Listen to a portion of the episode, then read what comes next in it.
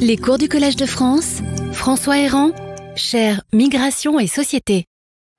Bonjour, merci d'être si nombreux malgré la proximité des fêtes.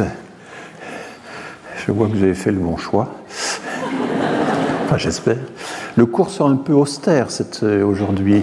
Je vais traiter des, notamment de la décolonisation, des décolonisations. Et.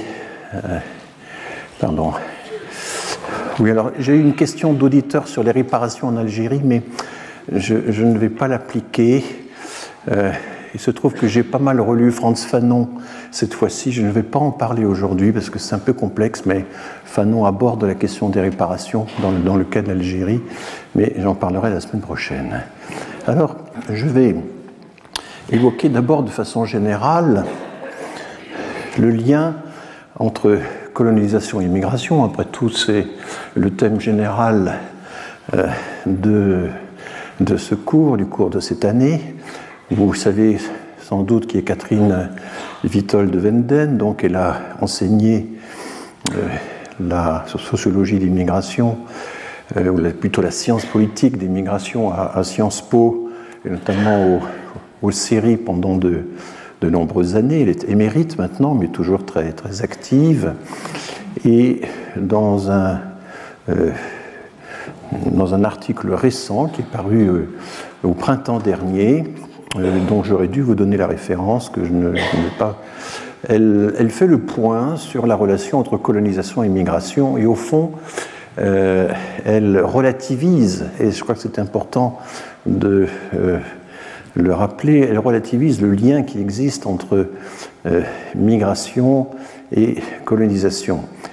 Alors, il y a, nous le savons tous, de très nombreux exemples de migration qui vont des ex-colonies aux ex-métropoles, c'est clair, et là encore, j'ai tabulé le, discours continu de Catherine Vitol de Venden, Bien sûr, la France reçoit actuellement euh, des flux migratoires en provenance du Maghreb et notamment du couloir algérien, puisque euh, la quasi-totalité de l'émigration algérienne se dirige vers la France, contrairement à, à la migration marocaine ou tunisienne, ce qui euh, doit avoir un rapport avec l'ancienneté de la colonisation et l'ancienneté de la liberté de circulation qui avait été accordée aux Algériens depuis plusieurs décennies. Cette liberté de circulation qui, qui est remise en cause aujourd'hui, puisque on voudrait en quelque sorte mettre fin aux privilèges dont bénéficient les, Algériens par rapport aux, autres pays du Maghreb. Donc, bien sûr, nous recevons des flux migratoires de l'Afrique francophone, mais également du Vietnam, du Laos, du Cambodge, et notamment euh, des minorités vietnamiennes ou chinoises qui euh, ont vécu, euh, qui vivaient dans ces pays. Alors, c'est toujours un petit peu délicat, mais enfin, les migrations des départements d'outre-mer vers la métropole peuvent également figurer ici, et ceux d'entre vous qui ont assisté à la séance, dernière séance du séminaire ont pu entendre les exposés de Yvan Jablonka d'une part, et euh, de. Euh, alors tout à coup, j'ai un trou. Sylvain Pathieu, merci. merci, c'est très gentil. Et, c'était tout à fait intéressant de voir comment euh, le BUMIDOM, le Bureau des migrations, le mot migration été utilisé par les autorités françaises, le BUMIDOM avait organisé la migration d'un grand nombre de personnes nées dans les Antilles ou à La Réunion euh, c'était des effectifs considérables, plusieurs centaines de milliers de personnes. Alors, je ne vais pas reprendre la liste complète. Bien sûr, euh, les pays d'Amérique latine migrent vers l'Espagne. J'ai eu l'occasion de vous le montrer. Actuellement, euh, la quasi-totalité des réfugiés vénézuéliens qui déposent une demande d'asile en Europe le font en Espagne. L'Espagne s'est vraiment spécialisée dans l'accueil des Vénézuéliens. aucun autre pays européen ne le fait à ce degré-là. Euh, le Portugal reçoit euh, des migrants de ces anciennes colonies, mais qui peuvent être euh, eux-mêmes des colons et pas simplement des, colonisés de ces anciens territoires. L'Italie a laissé une empreinte en Érythrée, en Éthiopie, également en Égypte, parce qu'il y avait une diaspora italienne importante en Égypte, et il y a eu une migration du coup euh, des Italiens d'Égypte vers, euh, vers la métropole euh, italienne. Le Royaume-Uni, c'est à peine besoin de l'indiquer. Alors, bien sûr, il faut citer ce qu'on appelle le nouveau Commonwealth, donc Inde, Pakistan, Bangladesh, etc. Euh, Catherine Vittel de Vanden cite l'Irlande, mais l'Irlande n'était pas vraiment, à proprement parler, une colonie. Hein. C'est l'Ulster qui avait un statut de colonie, mais pas, l'Irlande. Enfin, c'est un détail. Et bien sûr, le Royaume-Uni a également, alors ça c'est un cas particulier, euh, échange, en tout cas, euh, il y a des migrations importantes de, euh, du reste du monde anglophone qui sont le résultat de ces colonies de peuplement qui se sont autonomisées par rapport à la métropole et qui ont elles-mêmes colonisé les indigènes ou les, peuples premiers des pays en question. Aux Pays-Bas, euh, le Suriname et les Moluques, les Moluques donc c'est une partie de l'Indonésie, euh, c'est une migration extrêmement visible quand on euh, fréquente les Pays-Bas. J'ai eu l'occasion de vivre dans ce pays un certain temps. C'est vraiment très frappant la marque laissée dans ces pays par le Suriname et les Moluques. La Russie, il faut la citer aussi parce que la des, migrations venant du Caucase et de l'Asie centrale. On peut citer la Corée du Sud vers le Japon. Voilà en gros les exemples que donne euh, Catherine Wittol de Wenden de migration coloniale. C'est parce qu'on est allé chez eux qu'ils viennent chez nous. Hein. C'est ce, côté retour euh, du euh, colonisé vers le colonisateur en raison des liens qui ont été créés, des liens linguistiques, des liens culturels, des liens de dépendance aussi de, de toutes sortes.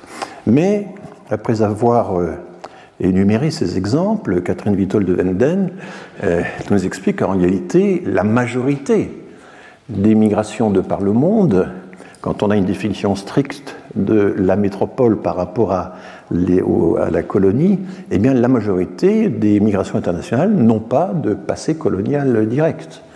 Vous prenez l'exemple des Turcs qui n'ont pas été euh, colonisés, ils ont subi un début de partage colonial après la Seconde Guerre mondiale, mais auquel ils ont mis fin très rapidement, comme vous le savez, grâce à, à Turc. Mais ils se sont répandus en Allemagne, en Suisse, en Autriche, en Italie, euh, au Benelux, au Suède, il y en a même en France, et notamment en Alsace, et cela sans qu'on euh, puisse leur apporter un passé colonial.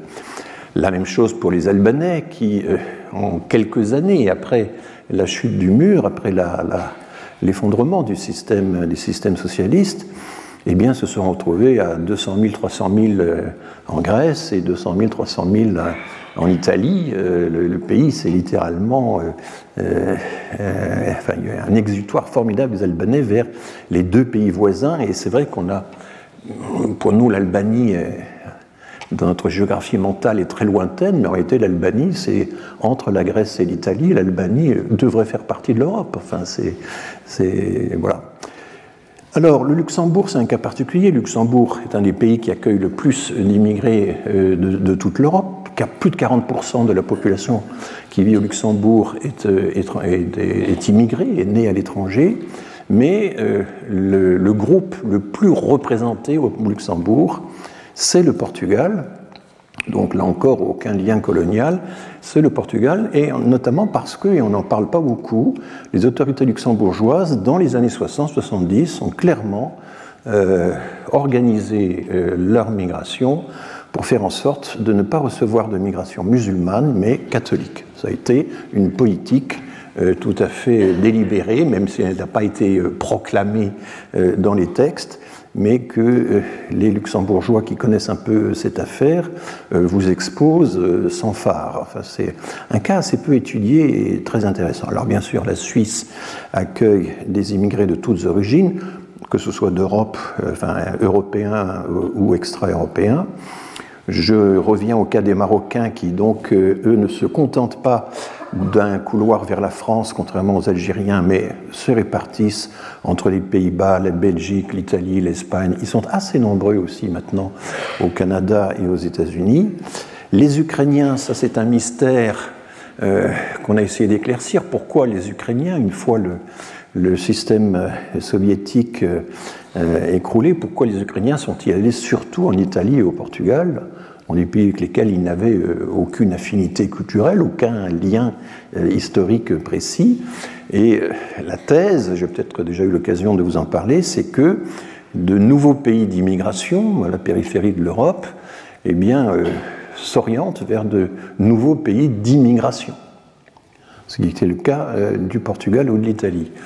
Euh, comme si, et ce n'est qu'une hypothèse, le système central d'accueil des migrants dans les grands pays européens était en quelque sorte saturé, non pas en raison d'un nombre excessif de migrants, mais saturé parce que les, réseaux d'accueil ou les diasporas ne, ne, sont pas, euh, euh, ne favorisent pas l'accueil de, nouveaux venus. Euh, et donc, il a suffi que des filières se créent petitement en Italie au Portugal pour qu'ils se développent rapidement et permettent aux Ukrainiens de s'y installer. Et ça explique aujourd'hui en partie la répartition des Ukrainiens depuis l'invasion russe euh, à travers l'Europe qui est très très inégale et assez dépendante, même si ce n'est pas strictement dépendant, mais très dépendante de la présence des diasporas dans, euh, le, à travers l'Europe, et notamment dans, en Europe du Sud. Proportionnellement à la population, euh, le Portugal par exemple accueille, est un des grands pays qui a accueilli des Ukrainiens. Alors c'est un peu la même chose pour les Roumains, c'est un peu la même logique, même s'il y a évidemment entre la Roumanie et, l'Italie des affinités linguistiques qui, favorisent évidemment euh, la relation. Même en France, les départements d'italien et les départements de roumain sont souvent euh, réunis, hein, bien que le, roumain, c'est pas d'italien, hein, c'est une langue latine avec euh, des influences slaves, y compris dans la syntaxe, mais il y a quand même une grande partie du vocabulaire qui est très très clairement latine, bien sûr, l'immense majorité. Alors, la, diaspora chinoise et dans des destinations euh, multiples. Bien sûr, on la retrouve en Australie, on la retrouve sur tout le bord de l'Asie du, Sud-Est, on les trouve aussi très représentés euh, au Canada proportionnellement et, aux États-Unis. Je cite enfin les. Alors, je, ça n'est pas moi, hein, c'est toujours Catherine Little de Vanden qui cite ces pays-là. J'ai simplement un petit peu ordonné son, euh, sa présentation. Les Indiens, eux, vont euh, vers euh, l'ancienne métropole, mais aussi les, autres pays du Commonwealth, ainsi que les pays du Golfe. Et puis les pays du Golfe attirent aussi toute une série de euh, populations qui viennent de l'Afrique, du Maghreb, ça commence de plus en plus, de l'Asie du Sud-Ouest, etc. Et on peut citer, alors là, Catherine ne le mentionne pas, mais j'étais très frappé, vous avez dû l'être aussi, en découvrant qu'il y avait des Thaïlandais qui travaillaient euh, dans euh, la bande de Gaza, alors j'ai dit Israël, en fait c'est en Palestine, il y avait des Thaïlandais qui travaillaient dans la, bande de Gaza euh, et qui donc ont été pris dans la guerre qui vient de se, de se déclencher. Bon, ce n'est qu'une partie, mais d'après les calculs, et je les ai vérifiés, de Catherine Toll de Venden, l'ensemble de ces migrations qu'on signale là, c'est quand même la majorité des migrations de par le monde. Alors j'ai mis deux points d'interrogation pour le cas des Mexicains aux États-Unis, parce qu'on peut se demander si la migration des Mexicains vers le sud des États-Unis euh, n'a pas un lien avec quand même la, conquête euh, ou la, euh, oui, l'annexion du Texas au sens large du terme de tout le sud des États-Unis, du, du tout le nord du Mexique par les États-Unis. Il, y a là un lien euh, fort, mais la migration mexicaine vers, les États-Unis, elle a commencé avec le programme Bracero dans les années 40, et c'est ensuite, après la proclamation des droits civiques euh, en 1965, on n'avait pas pensé que euh, l'ouverture des frontières allait bénéficier essentiellement aux Mexicains. et en fait, c'est ce qui s'est passé, puisqu'il y a maintenant à peu près 10-11 millions de Mexicains qui vivent euh, aux États-Unis. Donc voilà un peu le. Alors bien sûr, euh, alors Catherine de Vitol de Venden euh, poursuit sa réflexion dans ce bref article.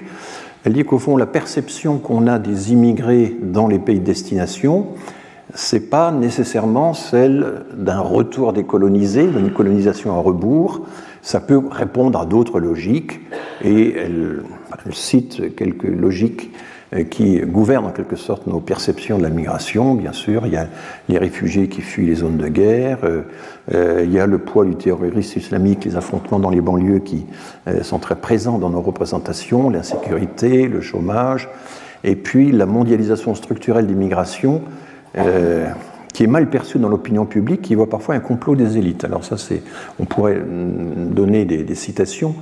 Euh, c'est plutôt d'ailleurs certains partis politiques euh, que la population ordinaire qui, verrait, euh, qui, déchiffrerait dans l'émigration du Sud l'effet d'un complot visant à diluer les, identités nationales. Bon, ce sont des réflexions assez rapides, assez cursives de Catherine Wittol de Wenden, et évidemment, il faudrait prolonger, remettre tout ça en perspective. Alors, donc pas de lien colonial direct, mais ce qu'il n'y a pas un lien colonial direct, alors là, tout dépend de ce que vous appelez, au fond, comment vous caractérisez la domination, des, la domination coloniale. Euh, si vous considérez que de proche en proche, c'est un peu la domination de l'Occident en général, comme beaucoup d'auteurs le font, euh, c'est un, euh, c'est une migration des dominés vers les dominants. Enfin, et, donc, du coup, c'est pas très éloigné du schéma colonial qui est écarté par Catherine Wittol de Wenden. Tout ça dépend un petit peu, évidemment, des définitions que vous vous donnez. Bouddha et Temad, alors c'est un nom un peu, un peu étrange, je pense qu'il est d'origine iranienne, mais j'en suis pas sûr. Euh, c'est une personnalité qui compte, il a été longuement détenu la chaire d'histoire coloniale à l'Université de Genève et on lui doit des, synthèses extrêmement intéressantes sur l'histoire économique des, colonies notamment et l'histoire démographique des colonies. Et euh, lui aussi, dans une synthèse récente, explique qu'au fond, euh, l'objectif de la domination coloniale, c'était s'assurer des sources de richesse et de puissance. Mais ceci peut prendre différentes formes. Il y a l'exutoire démographique, euh, et c'est ce qui s'est passé notamment pour l'Angleterre, qui avait des excédents de population considérables qui ont été euh, expédiés, il n'y a pas d'autre mot, vers le Nouveau Monde. Et ceci va également, étant communique, communique avec un autre type d'exutoire qui est se débarrasser des indésirables, des délinquants, des prostituées, des marginaux de toutes sortes, vers des colonies. On sait que l'Australie notamment a, servi à ça, mais nous avons aussi, nous, avec euh, la Nouvelle-Calédonie, avec euh, la Guyane, euh, à plus petite échelle, fait les mêmes choses. et, il y a eu toute une série de programmes pour euh, envoyer dans les colonies, par exemple, euh, les enfants euh, mineurs délinquants, pour les envoyer dans des centres colonies pénitentiaires. Enfin, toute cette idée-là a, traversé tout le, 19e siècle et, au-delà. L'autre objectif, c'est s'assurer que trouver des sources d'approvisionnement en matières premières, en matériaux bruts, qui soit sûr et bon marché. Ça, c'était euh, un des, un, des, objectifs euh, clairement annoncés, notamment par Paul Leroy-Beaulieu, dont je vous ai parlé dans son livre de, des années 1860, et réédité dans les années 1890. Et puis il y a eu l'idée qui a été très, très répandue également que si on élevait euh, si on rendait plus solvables les populations locales, pas seulement euh, en organisant une migration de peuplement, mais vraiment en euh, développant le, niveau de revenu de la population indigène, eh bien à ce moment-là, ça serait des débouchés supplémentaires pour la vente de produits manufacturés. Les Anglais ont beaucoup misé sur cette idée euh, concernant l'Inde, et ça a en partie marché. Euh, la France également, les, en tout cas les économistes français, qui étaient au début très extrêmement réticents dans leur immense majorité vis-à-vis de la colonisation, ont finalement euh, basculé vers une sorte de doctrine libérale de la colonisation à partir des années 1860, à partir de Napoléon III en gros, et puis ça s'est développé sous Jules Ferry dans cette idée-là. Bon. Euh, alors, il y a quelques produits qui, effectivement, par exemple, en Algérie, ont été consommés, mais quand les chercheurs regardent ça en détail, euh, une partie de la consommation des, produits qui venaient de la métropole euh, était destinée aux militaires, à l'entretien des, expéditions, hein, des, corps expéditionnaires. Donc, ce qui évidemment fausse un petit peu la, la vision qu'on peut avoir de la consommation locale des produits de métropole. Et puis, le côté franchement capitaliste, directement capitaliste, euh, trouver dans les colonies un lieu où on peut placer des capitaux qui soient euh, bien euh, rémunérés. voilà un peu le, donc le, tableau que dresse Bouddha et Temad. Et je suis frappé de voir qu'il ne cite pas du tout les objectifs civilisationnels ou religieux qui, en réalité, donc, vont être des justifications extrêmement répandues euh, mais euh, plus que des ressorts premiers, ce sont des justifications euh, ex post en quelque sorte. Hein. On a toujours besoin de se justifier quand on fait quelque chose, quel que soit. Voilà, on a des exercices d'auto-justification qui peuvent aller parfois très loin, comme vous le savez. Bon, alors est-ce que ces objectifs ont été atteints? C'est ce que se demande Etemad. Euh, il pense, et en fait c'est évidemment un peu controversé, mais c'est quand même un des meilleurs chercheurs sur le sujet, il pense que les colonies finalement ont bien servi leur métropole, c'est son expression, et que sans l'apport des colonies, la réussite de l'Europe aurait été moins éclatante. Les écarts ne se seraient pas creusés de, la même façon. Maintenant, peut-on dire que l'Europe ne se serait pas développée sans l'exploitation des colonies? Ce n'est pas exactement euh, la même chose. Et euh, là, il y a une controverse sur le lien entre colonisation et capitalisme. Est-ce que la colonisation a été non seulement euh, nécessaire, mais a, permis d'engendrer, en quelque sorte, est à l'origine euh, de l'expansion du capitalisme, de la, de la, naissance du capitalisme? On va voir que la question de savoir quand est né le capitalisme est une question assez complexe. Je vais vous l'aborder dans quelques instants. Donc, est-ce que, pour dire les choses de façon abrupte, le pillage colonial a joué un rôle important dans euh, l'essor du capitalisme? Et, Temad dit ben, les historiens restent divisés, depuis notamment le grand livre de Eric Williams, dont je vais parler. Eric Williams était un militant euh, de Trinidad et Tobago, qui est devenu d'ailleurs Premier ministre de Trinidad et Tobago au moment de l'indépendance, et il est resté jusqu'à la fin de sa vie, de 1962 à, 1981, et on lui doit une thèse qui a été déposée à, Oxford, qui est la première tentative assez bien documentée. Il, l'a puisé également chez d'autres historiens. Il n'est pas le premier à avoir euh, euh, défini cette thèse, mais selon laquelle eh bien, euh, la révolution industrielle, la révolution industrielle de la fin du XVIIIe, du début du XIXe, n'aurait pas pu avoir lieu sans euh, l'apport des colonies, sans l'exploitation des colonies. Et d'autres historiens estiment à l'inverse que, certes, il y a un apport au capitalisme, de même que, qu'il s'agisse de l'exploitation des colonies ou qu'il s'agisse de l'esclavage sous sa forme extrême, de, forme extrême de l'exploitation, mais que cet apport est euh, partiel et que sans lui, le capitalisme se serait tout de même développé. Donc voilà, en gros, les deux, les deux positions en présence. Alors on va essayer euh, de voir un peu ce qu'il en est.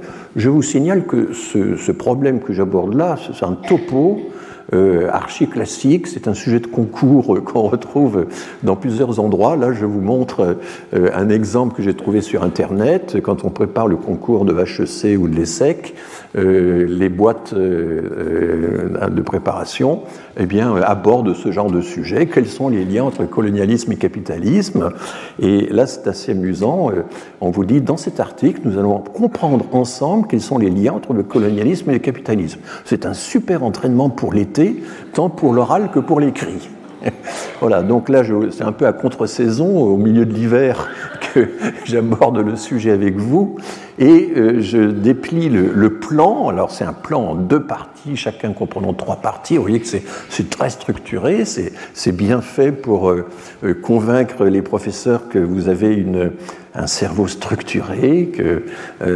Et ben, c'est un topo en deux points, c'est tout à fait Sciences Po. C'est un, oui, le colonialisme est très lié à l'expansion du capitalisme, et puis non, c'est un, le colonialisme est un boulet pour le capitalisme, et les capitalistes se sont finalement débarrassés de la colonisation parce qu'il n'y avait pas intérêt. Et donc, en gros, je résume un peu, hein, tout en haut à droite, un Lénine de Jacques Marseille. Voilà. donc, Lénine, c'est l'impérialisme stade suprême du capitalisme, qui est un, ouvrage qui a été très influent, un, des plus influents de Lénine avec euh, Que faire. Hein.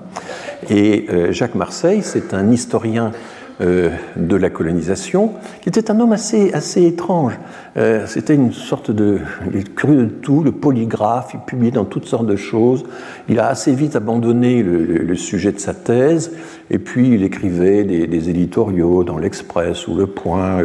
Il avait lui-même publié un palmarès des, des, des, résultats du bac dans les lycées qu'il commentait. Enfin, c'était un personnage assez, assez étonnant plutôt conservateur, puisque sa thèse consiste à dire que bah, les marxistes se sont trompés, euh, il y a eu un divorce, c'est le mot qu'il a employé, l'expression est souvent citée, il y a eu un divorce entre les entrepreneurs privés et les colonies, et finalement les entrepreneurs, considérant que c'était les entreprises capitalistes, considérant que la colonisation comportait plus de risques que de gains, eh bien, se sont débarrassés de ce boulet et donc non, les colonies ne nous ont pas rapporté grand-chose. Voilà la thèse de Jacques Marseille. Alors, euh, j'aborderai dans un instant le travail de Denis Cognot, qui est beaucoup plus récent et qui contient une critique assez euh, précise de, Jacques Marseille sur ce sujet-là. Mais là, vous voyez, moi, je suis, c'est un topo euh, très classique, hein, c'est un sujet de concours,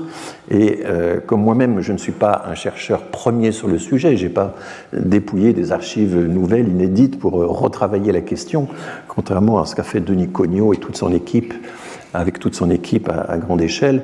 Je sais simplement de, vous transmettre un petit peu ce qui s'est fait dans les, les, années les plus récentes, de cartographier en quelque sorte l'ensemble des débats et puis d'en tirer un certain nombre de conclusions. C'est ça que, que j'essaie de faire sans autre, autre prétention.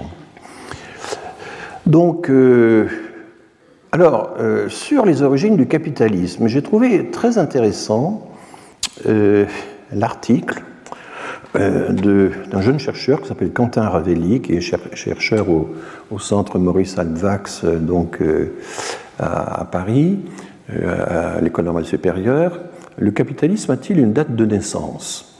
C'est accessible en ligne, ça a été publié dans la revue Tracé, et euh, il y a quelques années seulement. Et il dit au fond, quand on regarde la littérature, il l'a vraiment bien fouillé, les origines du capitalisme, l'émergence du capitalisme, eh bien, se perdent dans une espèce de régression à l'infini. Chaque fois que quelqu'un pense avoir trouvé une origine du capitalisme, il y a toujours d'autres historiens, d'autres chercheurs pour dire mais non, ça existait déjà avant. Alors ça, c'est tout le problème des historiens, c'est que par définition, l'historien, euh, comme disent les Anglais, il est sensible au déjà vu. Hein. Les Anglais utilisent l'expression française, c'est du déjà vu.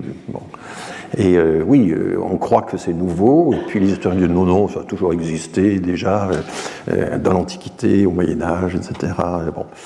Alors, euh, remontons le temps, en quelque sorte, et puis voyons un petit peu comment, dans la genèse des euh, origines possibles du capitalisme, se situe, euh, au fond, le pillage colonial et la, traite négrière. Donc, évidemment, la théorie classique, c'est que l'essor du capitalisme, c'est la révolution industrielle. Et cette révolution industrielle, c'est avant tout la machine.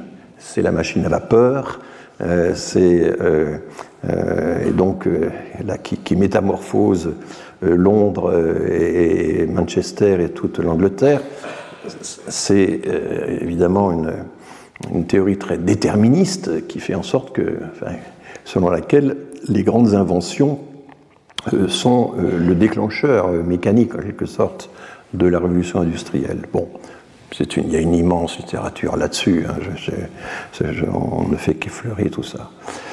Euh, il y a des thèses plus euh, sociales ou politiques, celle d'Albert Soboul notamment, qui était le grand euh, historien de la Révolution française, pour qui c'est la Révolution française qui marque le début du capitalisme, puisque la Révolution française met sur le marché toutes les terres de l'Église et très largement des municipalités. Elle, elle, donc donne enfin libre cours à euh, la bourgeoisie qui se débarrasse euh, des corporations, de toutes les rigidités euh, anciennes, pas seulement féodales, mais de l'âge classique.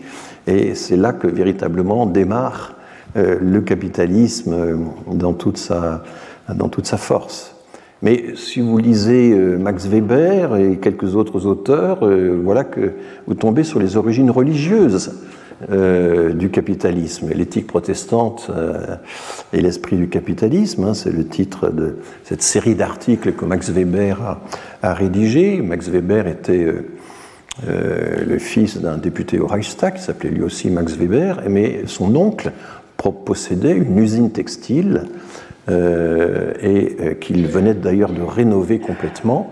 Et Max Weber a écrit un livre qui n'a jamais été traduit en français sur le travail ouvrier sur la psychophysique, c'était le nom de son essai, la psychophysique du travail ouvrier dans l'usine textile de son oncle.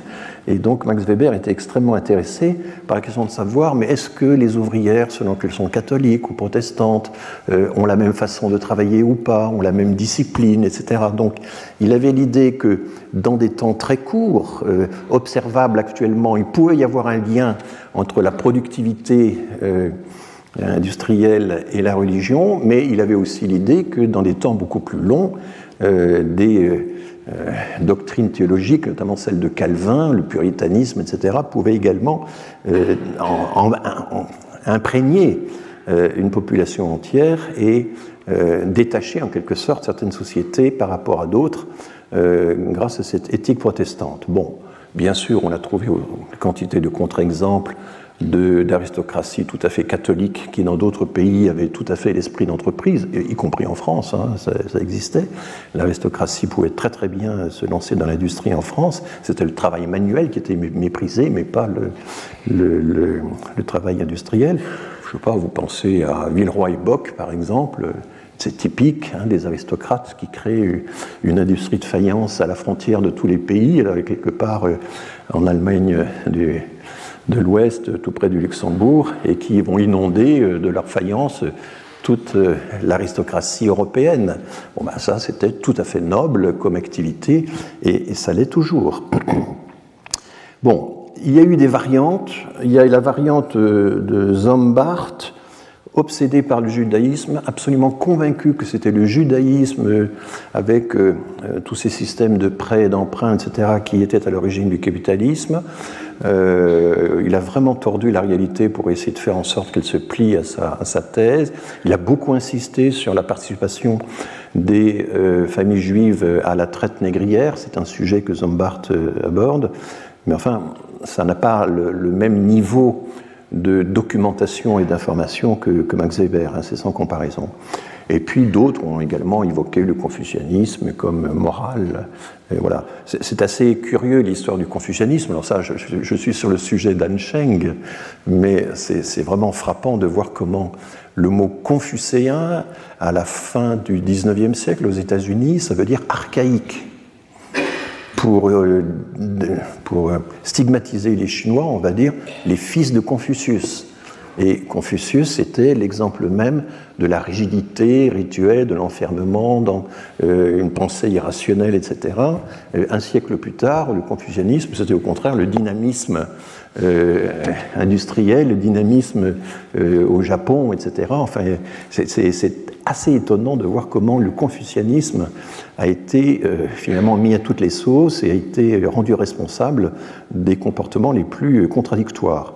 Au moment euh, du péril jaune, donc à la fin du 19e siècle, quand les États-Unis commencent à édicter euh, l'interdiction pure et simple de la migration chinoise, le confucianisme est clairement euh, perçu comme quelque chose d'absolument négatif et pas du tout lié au capitalisme. C'est vraiment beaucoup plus récemment que la connexion a été faite.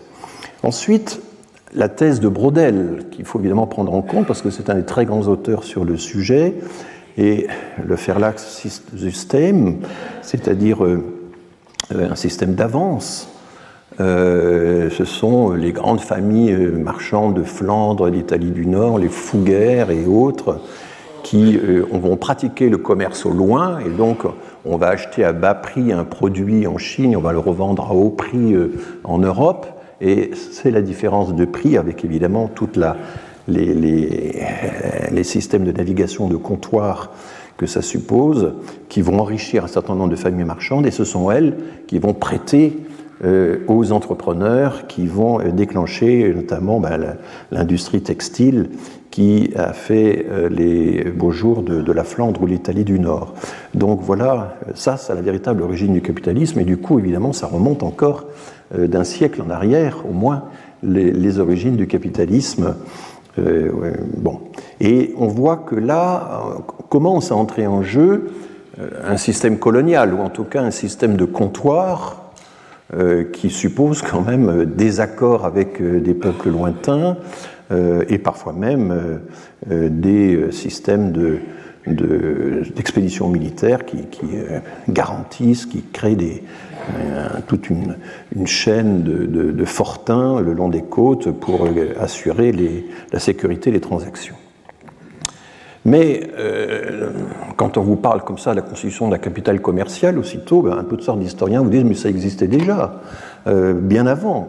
La, la, comptabilité médiévale, qui elle-même a des origines arabes très très nettes, est déjà là. Et puis, vous regardez euh, les tablettes mésopotamiennes que euh, l'on déchiffre maintenant, vous avez euh, d'immenses comptabilités systématiques. Vous regardez la production d'amphores dans les ateliers de, la Gaule, qui étaient des productions par centaines de milliers, etc. Donc il y avait des manufactures très organisées. Et là, on se dit qu'évidemment, l'esclavage commence à poindre le, le, bout de son nez, si j'ose dire. voilà. Euh, alors, si on revient dans, le, dans un passé beaucoup plus euh, récent, si on se rapproche de nouveau de euh, la thèse de Marx, évidemment, c'est la constitution du prolétariat qui est avant tout l'exode rural, l'arrachement des paysans à leurs terres, lié au système de la privatisation des, des terres agricoles, le déracinement, et c'est comme ça que Marx expliquait au fond, l'accumulation primitive, l'accumulation primitive du capital qui est à l'origine du capitalisme est liée à ces choses-là. Bon, vous voyez que j'évoque tout ça à une rapidité phénoménale. Euh, Quentin Ravelli le fait beaucoup plus en détail euh, que moi, il le fait très bien, je suis très admiratif de son article, mais tout ceci pour vous montrer l'extraordinaire euh, diversité des approches. Mais prenez un exemple, l'individualisme. Quand est-ce que né l'individualisme? Quand est-ce qu'on peut dire qu'une société euh, promeut l'individualisme? Ben, Il y a un texte de Durkheim absolument magnifique qui dit mais chaque période a été convaincue euh, qu'elle était plus individualiste que, le passé. Voilà.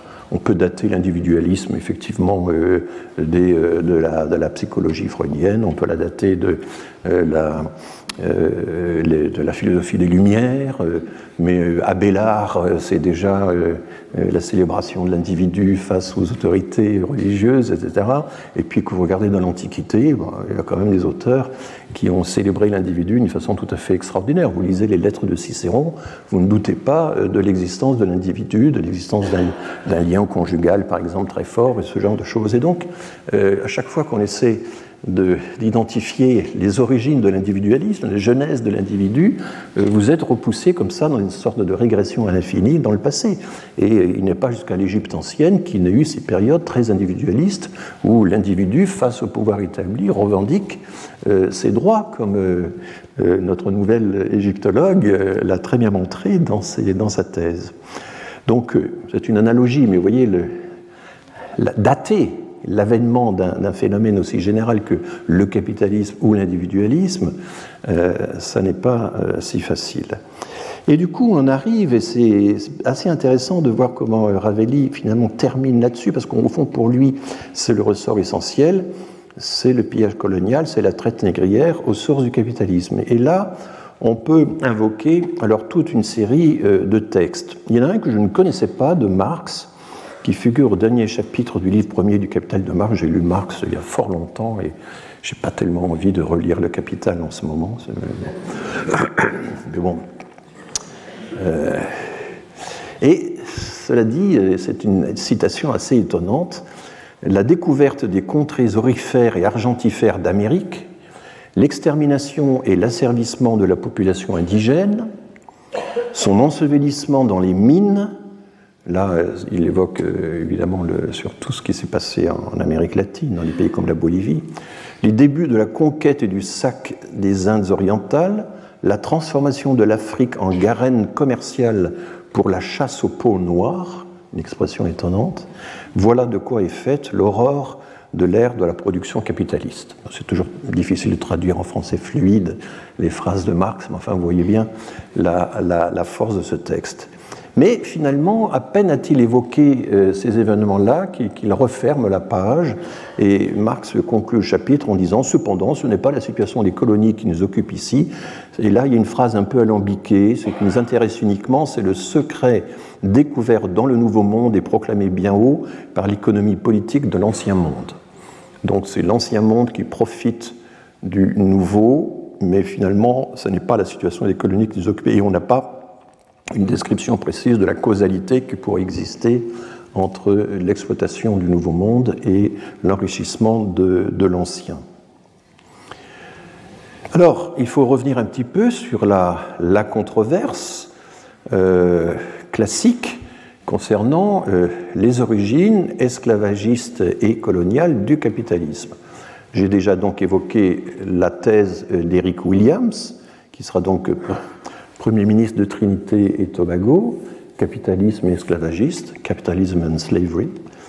Euh, je rappelle Trinidad et Tobago, enfin on peut le dire à la française ou à l'espagnol, c'est une île au large du Venezuela hein, qui a été colonisée un peu par tout le monde, hein, par les Espagnols en 1532, par les Français en 1678, par les Anglais en 1797 et indépendante en 62. La marque des Français a été assez longue et, pendant, il y a un créole euh, à base française qui cohabite encore en, Trinidad et Tobago avec les créoles à base euh, espagnole euh, ou anglaise.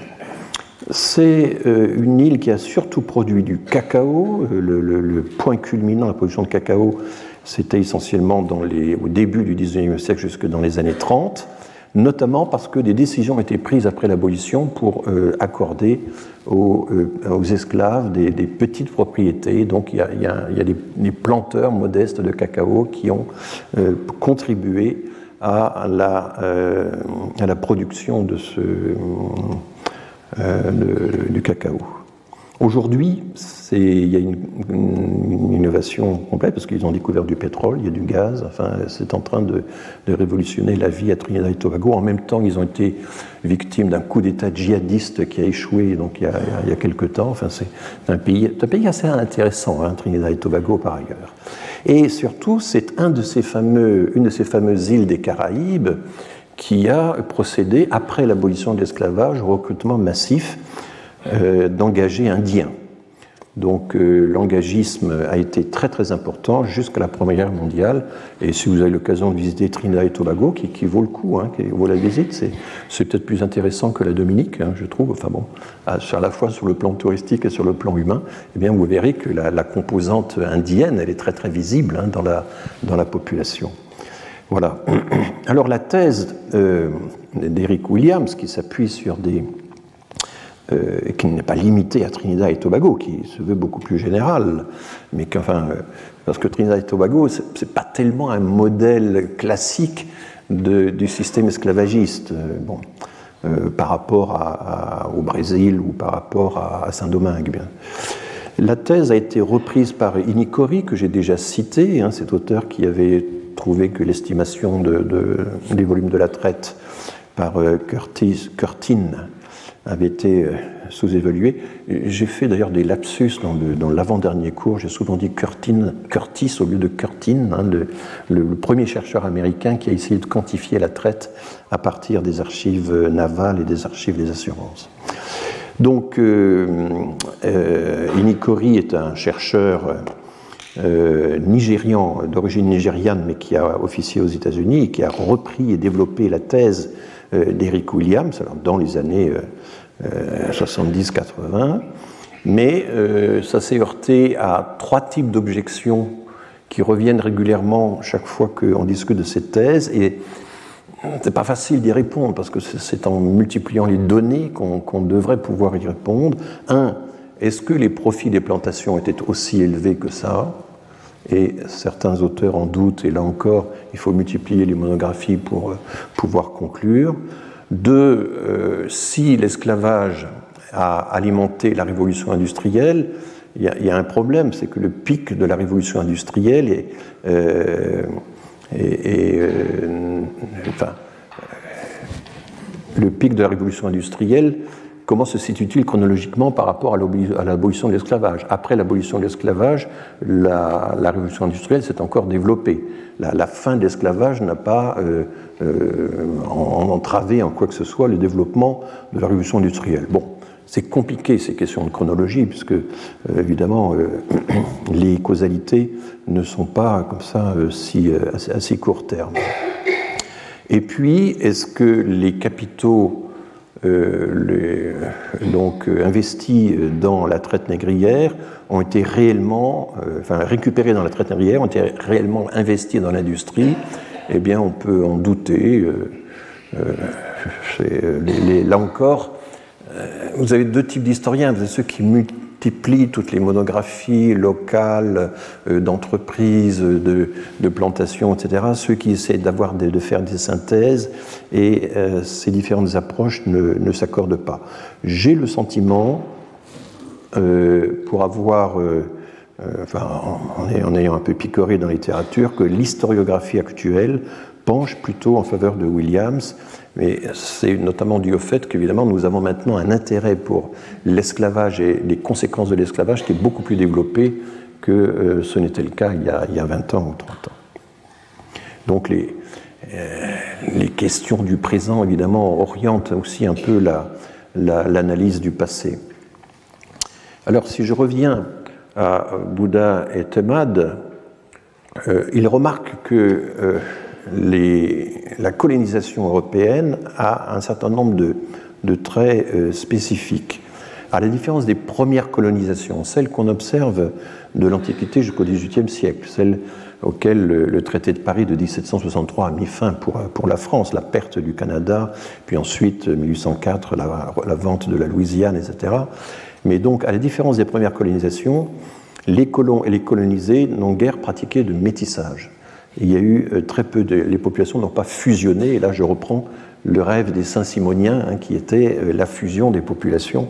Ce rêve, notamment pour l'Algérie, euh, ne s'est pas du tout observé, contrairement à ce qui s'est passé en partie au Brésil ou dans des pays comme le Pérou ou la Bolivie, où les minorités noires ont été littéralement absorbées par la majorité hispanique. Donc, euh, c'est une des caractéristiques de la colonisation européenne, c'est qu'elle a guère fusionné avec les populations d'origine. Bah, en fait, elle, hésitait entre trois méthodes qu'elle a pratiquées euh, euh, tour à tour. Les options, c'était l'extermination, et c'est ce qu'ont pratiqué certaines colonies.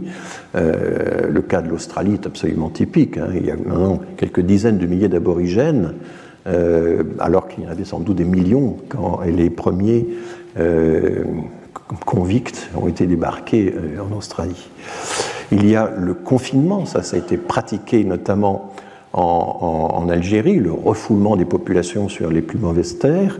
Ça a été pratiqué aussi dans un pays comme la Bolivie. Moi, j'ai vécu ça dans, sur le terrain, où, où vraiment euh, euh, les haciendas occupaient les meilleures terres et ont refoulé ce qu'on appelle aujourd'hui les communautés originaires indiennes vers les hauteurs, et donc à des hauteurs très froides, à plus de 2400 mètres, 2500 mètres. C'est vraiment très spectaculaire. Là où on peut faire que de, l'élevage euh, du lama ou de la vigogne, etc., et cultiver des pommes de terre, alors que toutes les cultures tropicales sont réservées aux haciendas qui euh, ont été euh, donc établies par les jésuites, par les colons espagnols, etc.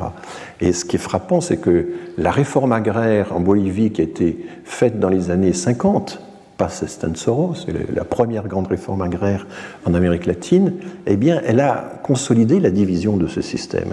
Elle a donné aux, euh, quelques euh, ouvriers dépendants des grandes haciendas, elle leur a donné la propriété des haciendas, donc c'est ce qu'on appelle aujourd'hui les ex-haciendas, donc une petite minorité d'ouvriers devenus propriétaires de grandes propriétés, et les, euh, les groupes, les communautés indigènes euh, surpeuplées qui étaient refoulées dans le nord, eh bien, sont restés avec leurs terres sans pouvoir accéder aux, haciendas. Donc c'est une réforme agraire qui a finalement consolidé la, division des terres ça a été mon premier sujet d'étude. Donc, c'est la première fois que je saisis l'occasion de l'évoquer. Mais ce qui m'avait frappé dans cette affaire, c'était à quel point euh, la décolonisation, enfin la fin de la, de la, colonisation euh, espagnole ancienne, n'avait absolument pas euh, dérangé les structures agraires qui étaient extrêmement inégalitaires. Et c'est un constat que l'on peut faire dans pas mal d'opérations de, de décolonisation. Et puis, la ségrégation, ben, la ségrégation, c'est le système de l'apartheid notamment, mais enfin, euh, et ça c'est ce que dit Franz Fanon, euh, j'en parlerai la semaine prochaine, mais d'une façon très intéressante, c'est que euh, l'apartheid n'est qu'une forme extrême de séparatisme organisé entre les populations. Si vous regardez comment l'Algérie a fonctionné pendant les, décennies, euh, il y avait la ville coloniale, il y avait la ville européenne et la ville indigène. Euh, les euh, populations se mélangeaient très très peu, avaient très très peu d'espace de sociabilité commun. Ce sont les syndicats notamment, un peu le Parti communiste, qui avaient pu organiser des, lieux communs de, sociabilité, mais c'était quand même très très rare. Et la règle générale était la séparation. On n'avait même pas besoin d'édicter des règles d'apartheid pour que les populations euh, soient euh, formellement séparées euh, et s'évitent mutuellement.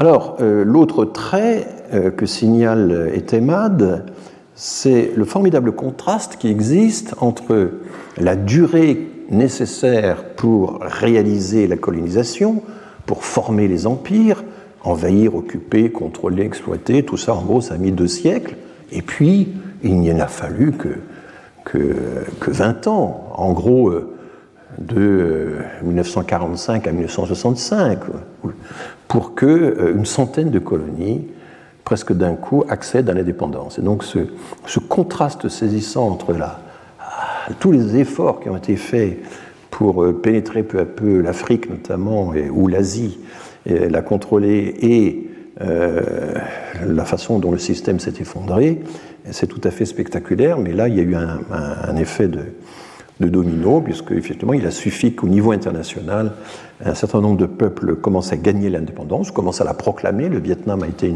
un des premiers pays à proclamer son indépendance en 1945, même si ensuite il a fallu deux guerres pour euh, consolider et obtenir que ça la réalisation effective de cet objectif mais euh, la constitution aussi d'un espace international de négociation, de pression, les Nations Unies, euh, et bien sûr l'effet, un retour de la Seconde Guerre mondiale, qui a considérablement affaibli les grands pays colonisateurs qui finalement, aux yeux des populations indigènes, avaient démontré à quel point elles étaient elles-mêmes vulnérables. Et voilà. Donc, euh, ça, c'est une des particularités de la colonisation européenne, mais ont survécu ce qu'il appelle les, nouvelles Europes, c'est-à-dire des transferts entiers de populations européennes qui ont constitué euh, des répliques euh, de l'Europe sur d'autres continents, et bien sûr les États-Unis, le Canada, l'Australie, la Nouvelle-Zélande. On peut estimer que l'Argentine en fait largement partie, de même que le Chili, donc ce qu'on appelle le cône sud de l'Amérique latine, l'Uruguay. Euh, mais au fond, la Russie a également fait la même chose dans, dans les espaces où elle n'a cessé de, s'épandre. Et là, ce sont des colonies de peuplement qui, euh, comme le décrivait très bien le roi Beaulieu, euh, ont exterminé ou confiné les peuples premiers sans, sans, scrupule. alors du coup, une suite de la décolonisation, il insiste sur le fait qu'elle n'était pas anticipée. Et ça, je le crois volontiers, parce que j'ai un peu connu Alfred Sauvy, qui était né en 1898, à qui euh, on avait confié la direction de l'INED en 1945. De Gaulle lui avait confié la direction de l'INED, enfin c'était le professeur Debré plutôt qui avait fait ça à la demande de De Gaulle. Et ce qui était intéressant chez Sauvy, c'est qu'il appartenait à une génération qui avait vécu d'autres choses, d'autres euh, des états anciens du système. Et quand on l'entendait, alors ça concernait le langage, ça concernait l'histoire, quand il disait oui, comme on dit de nos jours. Et on était étonné de voir que la formule qu'il employait, euh, pour moi, existait depuis toujours dans la langue française. Mais lui, il connaissait, il avait vu l'époque où ça avait changé. De même, je sais pas, moi, je suis sensible à ça. Euh, on parle toujours du futur, alors qu'autrefois, on parlait de l'avenir. Euh, et on ne disait pas euh, le futur de ceci, le futur de cela, on disait l'avenir de ceci, l'avenir de cela. Mais je suis un des seuls qui maintenant est encore sensible à ce genre de, de dérive qui s'observe d'ailleurs aussi bien euh, en Italie, en Espagne qu'en France. Donc c'était ça qui était intéressant chez, chez Sauvy, c'était ce décalage. Et lui, dans ses écrits sur la migration, il a souvent parlé de l'inversion des courants migratoires. Qu'est-ce que c'est que ça, l'inversion des courants migratoires Oui, pour lui, c'était le fait qu'il euh, avait encore connu euh, dans les années 20-30 les grandes migrations des Européens vers le Nouveau Monde, un petit peu vers les colonies, mais enfin c'était très euh, dérisoire, mais surtout vers le Nouveau Monde. Et voilà maintenant que l'Europe devenait un grand continent d'immigration. Et ça, ça a été vécu par cette génération-là comme un grand retournement, comme euh, euh, le basculement dans un, dans un autre monde. Voilà. Donc oui, la migration massive des Européens vers le Nouveau Monde c'est tari, et c'est l'Europe qui est devenue un continent d'immigration, et donc était Mad à son tour écrit, ben, aujourd'hui plusieurs millions d'Antillais, d'Africains, d'Asiatiques et leurs descendants résident et travaillent dans les ex-métropoles européennes. Alors, euh, examinons maintenant, revenons un petit peu sur le travail de Denis Cognot que je vais inviter dans un prochain séminaire. Et peut-être que je vais un peu lui couper l'herbe sous le pied, mais enfin, on verra, il y a plusieurs façons d'exposer. Euh. je suis attentif euh, aux principaux résultats qu'il a exposés dans ce très grand livre, un livre extraordinaire qui s'appelle Un empire bon marché. Histoire et économie politique de la colonisation française, 19e siècle, 21e siècle, publié au Seuil l'an dernier. vous voyez, j'essaie toujours de vous présenter des résultats relativement récents, même si l'historiographie ancienne m'intéresse également. Et euh, ce café Denis Cognot, avec toute une équipe, c'est un travail d'équipe, euh, c'est dans l'esprit de l'école d'économie de Paris, à laquelle il est associé, parce qu'il est aussi chercheur à, l'IRD, l'Institut de recherche pour les développements. Il a, je pense qu'il est maintenant directeur d'études à l'école des hautes études en sciences sociales. Euh, et c'est d'avoir constitué des séries longues. Et là, systématiquement, il a reconstitué, alors elles avaient été publiées à l'époque, en partie, hein, dans les tableaux des établissements français d'Afrique euh, d'Afrique notamment, de reconstituer euh, les budgets euh, consacrés aux colonies, les, toute la balance des paiements, la balance commerciale, export-import entre les colonies et leur métropole, entre les colonies et le reste du monde. Donc tout ceci, ce sont de longues séries euh, et il s'explique assez longuement, évidemment, sur euh, les lacunes de ces séries, sur la façon dont on peut les combler, sur les hypothèses nécessaires. Je n'entre pas là-dedans. Il y a un travail d'analyse critique des données qui est considérable. Alors, il rappelle que l'empire, le second empire colonial français, a, son apogée, au fond, celui qui est euh, célébré lors de l'exposition universelle, lors de l'exposition coloniale, pardon, de 1931 à la Porte Dorée, eh bien, la surface de ce second empire colonial français est 20 fois supérieure à celle de la métropole. Euh, bon, en grande partie, ce sont des territoires qui sont, dont la possession est, un peu théorique. Hein. Dans la pratique, c'était pas si simple de dire, voilà, même aujourd'hui, est-ce qu'on possède vraiment la totalité de la Guyane euh, telle qu'elle apparaît avec ses contours sur une carte de géographie euh, Ça peut se discuter. Hein. Moi qui ai travaillé en Amazonie, je peux vous dire que les frontières se franchissent allègrement, des populations entières brésiliennes, par exemple, s'établissent en Équateur, en Bolivie, parce que la terre y est meilleur marché, et les gouvernements n'y peuvent pas grand-chose. Hein, c'est ça qui est. Euh, donc, euh, bon, enfin, la surface théorique du second empire colonial français est 20 fois supérieure à celle de la métropole. Comment peut-on tenir un tel espace? Évidemment, c'était une gageure qui ne pouvait pas être tenue en fait. Et le décalage des populations est considérable. En 1870, ça pouvait paraître assez équilibré. Dans les territoires actuels, hein, même s'ils n'étaient pas tous encore possédés euh, en 1870, il y avait 45 millions d'habitants contre 38 en métropole. Eh bien, euh, aujourd'hui, il y a 10 fois plus d'habitants dans les pays en question contre 68 maintenant. Donc on n'a pas tout à fait doublé notre population alors que celle des pays concernés a été décuplée. Et lorsque les économistes ont convaincu les entrepreneurs qu'une colonisation libérale, c'est-à-dire euh, appuyée par l'État mais euh, agie essentiellement par les entreprises privées, euh, pouvait être rentable, on a eu l'idée que, en forçant un peu les populations à s'ouvrir au marché, en leur dispensant les bienfaits de la civilisation, on allait pouvoir donc se retrouver avec des populations locales solvable et euh, que euh, tout ceci allait apporter des espoirs de gains importants. Mais ce que rappelle euh, Denis Cognot, que tous les historiens ont rappelé, c'est que constamment, un des, enfin, c'est le, modèle mimétique à la, Girard. Hein. si on va conquérir de nouveaux territoires en Afrique, c'est de peur que les autres le conquièrent à votre place. Voilà, c'est quand même ça le ressort principal. Et là, la rivalité franco-anglaise a été absolument déterminante. Euh, et voilà, c'est traduit par des épisodes, euh, enfin, presque euh, tragicomiques. Enfin bon.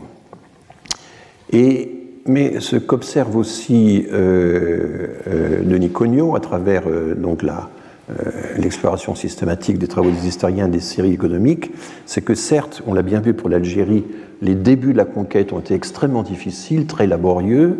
Euh, les armées françaises étaient littéralement décimées par euh, les maladies tropicales, ça c'est tout à fait clair. Et c'est seulement dans la seconde moitié ou à la fin du 19e siècle que là, grâce au progrès de la médecine, grâce simplement à la diffusion de la quinine, grâce aussi à l'amélioration de l'armement, eh bien, les conquêtes sont devenues beaucoup plus faciles, beaucoup moins coûteuses euh, qu'elles ne l'étaient dans les années 1830 à, 1850. Euh, en gros, là, il y, a, vraiment un, basculement. Et à ce moment-là, les, populations locales étaient totalement démunies et n'étaient plus protégées par euh, le climat notamment. C'est très frappant de voir comment les effets du climat, c'est un très très grand sujet de tous les essayistes sur la colonisation dans les années 1830 à 1850, et puis le sujet va disparaître grâce au progrès de la médecine. Donc, euh, en même temps, et c'est un thème essentiel dans le livre de Denis Cognot, il y a une doctrine qui euh, ce n'est pas simplement un résultat comptable que l'on peut obtenir quand on regarde les séries, c'est qu'en fait, de façon très délibérée, et c'était inscrit dans la loi, c'était dans le fonctionnement euh, légal de l'économie coloniale, les colonies devaient coûter le moins cher possible aux contribuables métropolitains. Il n'y avait pas de budget de l'État français consacré à l'équipement des colonies. C'était aux colonies elles-mêmes de financer leur propre équipement. Et on a même le cas extraordinaire de... il y a une étude qui a été faite sur l'Indochine. C'est l'Indochine qui a financé sa propre conquête, en quelque sorte. C'est-à-dire que, euh, euh, bah, évidemment, les armées se, euh, vivaient sur les populations, comme ça a été le cas dans toutes les, tout l'ancien régime. Comme le nazisme l'a fait aussi dans ses conquêtes, etc. Enfin, les armées vivent sur les populations, euh, les, pratiquent l'extorsion, les confiscations euh, à, très grande échelle. On l'a vu de façon très éloquente dans le système des razzias. Alors ça va ensuite se stabiliser, ça va passer, le razzia, la razzia va se transformer en un système fiscal, l'imposition de la capitation d'un impôt personnel, mais le, les populations vont être pressurées sur le plan fiscal de telle façon que euh, les colonies n'avaient pas besoin, euh, c'était, euh, voilà, devaient rester bon marché. Et donc, du coup, tous les équipements locaux, c'est ça faut, dont il faut se rendre compte. Quand on dit, ah, mais il y a des effets positifs de colonisation, il y a eu des routes, il y a eu des hôpitaux. Oui, mais enfin, il faut quand même regarder de façon précise comment s'est organisé le, réseau, par exemple. Le réseau du chemin de fer, il va de la côte vers l'intérieur, il ne va pas tellement euh, euh, parce qu'il fallait euh, accompagner la percée vers l'intérieur, la percée militaire vers l'intérieur. C'est un exemple. le réseau du chemin de fer a favorisé aussi les quelques grandes entreprises qui en, avaient besoin. Et donc tout ceci devait être financé par les impôts locaux. Et quand on regarde le système fiscal, c'était vraiment beaucoup plus les indigènes qui subissaient la pression fiscale que les colons. C'était un empire bon marché pour la métropole, explique Denis Cognot, mais coûteux pour les populations colonisées. voilà, il faut corriger un peu l'impression que peut donner le titre de, l'ouvrage. Et puis, il y a un petit milieu très restreint d'investisseurs privés qui a bénéficié de tout ça, mais c'était vraiment un, petit milieu. Et là, lorsque Gide dit il y a quelques actionnaires, le, profit de quelques actionnaires, il n'avait pas tort. Donc, le modèle économique colonial tel que Denis Cognot le restitue sur 130 euh, années de, série économique et en même temps d'analyse très précise de toute la littérature euh, théorique et, doctrinale sur le sujet. Un, il fallait mettre au travail les colonisés pour produire des matières premières euh, qu'on pouvait récupérer. L'idée, c'était d'en faire des consommateurs solvables pour les produits manufacturés français. Les colons devaient être privilégiés, on leur réservait les meilleures terres grâce à tout un, système de lois foncières exportées euh, à peu près telles quelles de la métropole. Et puis les colons avaient le monopole d'un certain nombre d'exportations, le minerai de fer, les phosphates, le vin. le vignoble a joué un rôle considérable.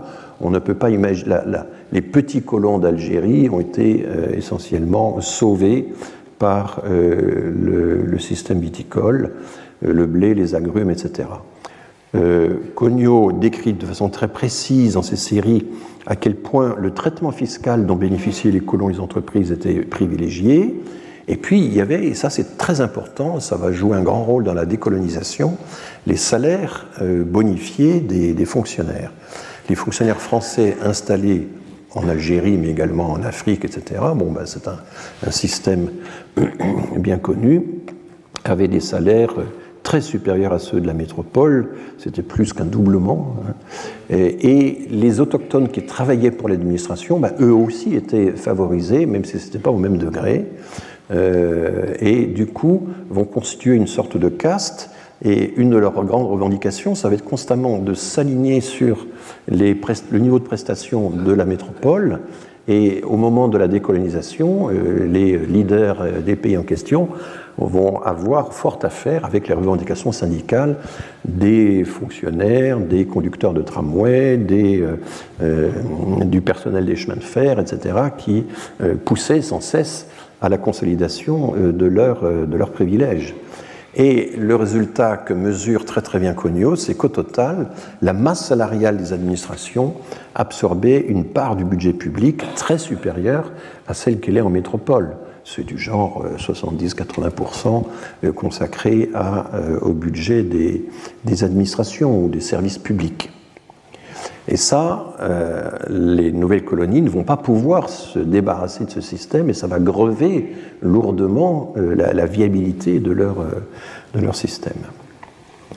Voilà. Et donc, du coup, alors en plus, après le, la chute de Napoléon III, on va installer notamment en Algérie ce qu'on appelle les délégations financières, qui est une espèce de parlement économique euh, pour les populations, où les Européens sont très surreprésentés par rapport aux indigènes, et là vont prendre les décisions euh, essentielles qui vont dire, ben voilà, euh, c'est sur telle et telle école qu'on va placer telle subvention ou telle euh, et euh, la répartition du budget était extrêmement inégale.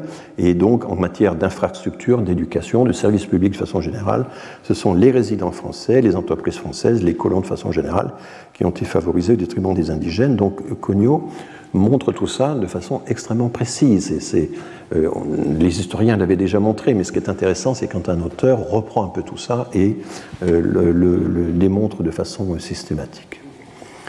Du coup, il fait des comparaisons avec le niveau de richesse de la métropole et même des régions les plus pauvres.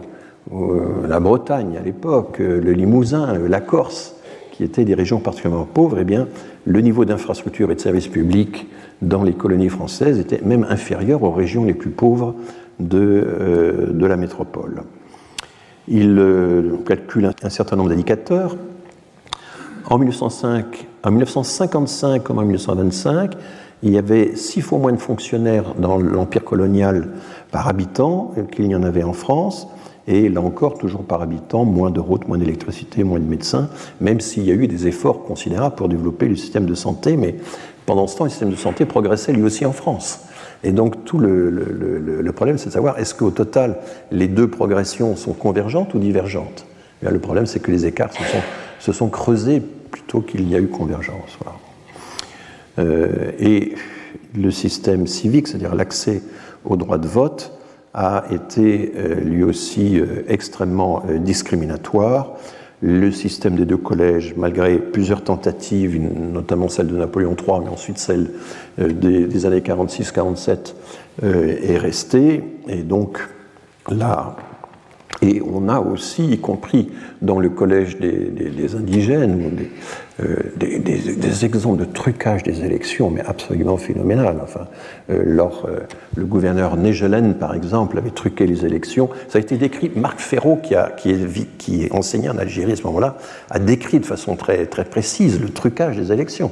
C'était des urnes électorales avec, avec des espèces de volets spéciaux qui faisaient que le président du bureau de vote pouvait très aisément se débarrasser d'un vote, l'aiguiller vers une autre partie de la. Enfin, c'était hallucinant. Le, et les personnes qui ont voulu dénoncer sur des cas très, très précis, très concrets, l'incroyable trucage des, urnes dans ces élections des années 50 ont été poursuivies. Donc euh, tout ceci a été décrit par plusieurs auteurs, mais la description la plus euh, euh, la plus savoureuse, si j'ose dire, c'est vraiment celle de Marc Ferraud, euh, qui euh, a décrit ça dans son témoignage autobiographique recueilli par Benjamin Stora, d'une part, mais aussi dans euh, son livre sur la colonisation. Donc vous voyez que Cognot ne s'en tient pas uniquement aux aspects strictement économiques ou budgétaires ou fiscaux, mais il replace son étude dans un ensemble plus euh, dans d'autres dimensions, y compris euh, civiques, euh, politiques, etc.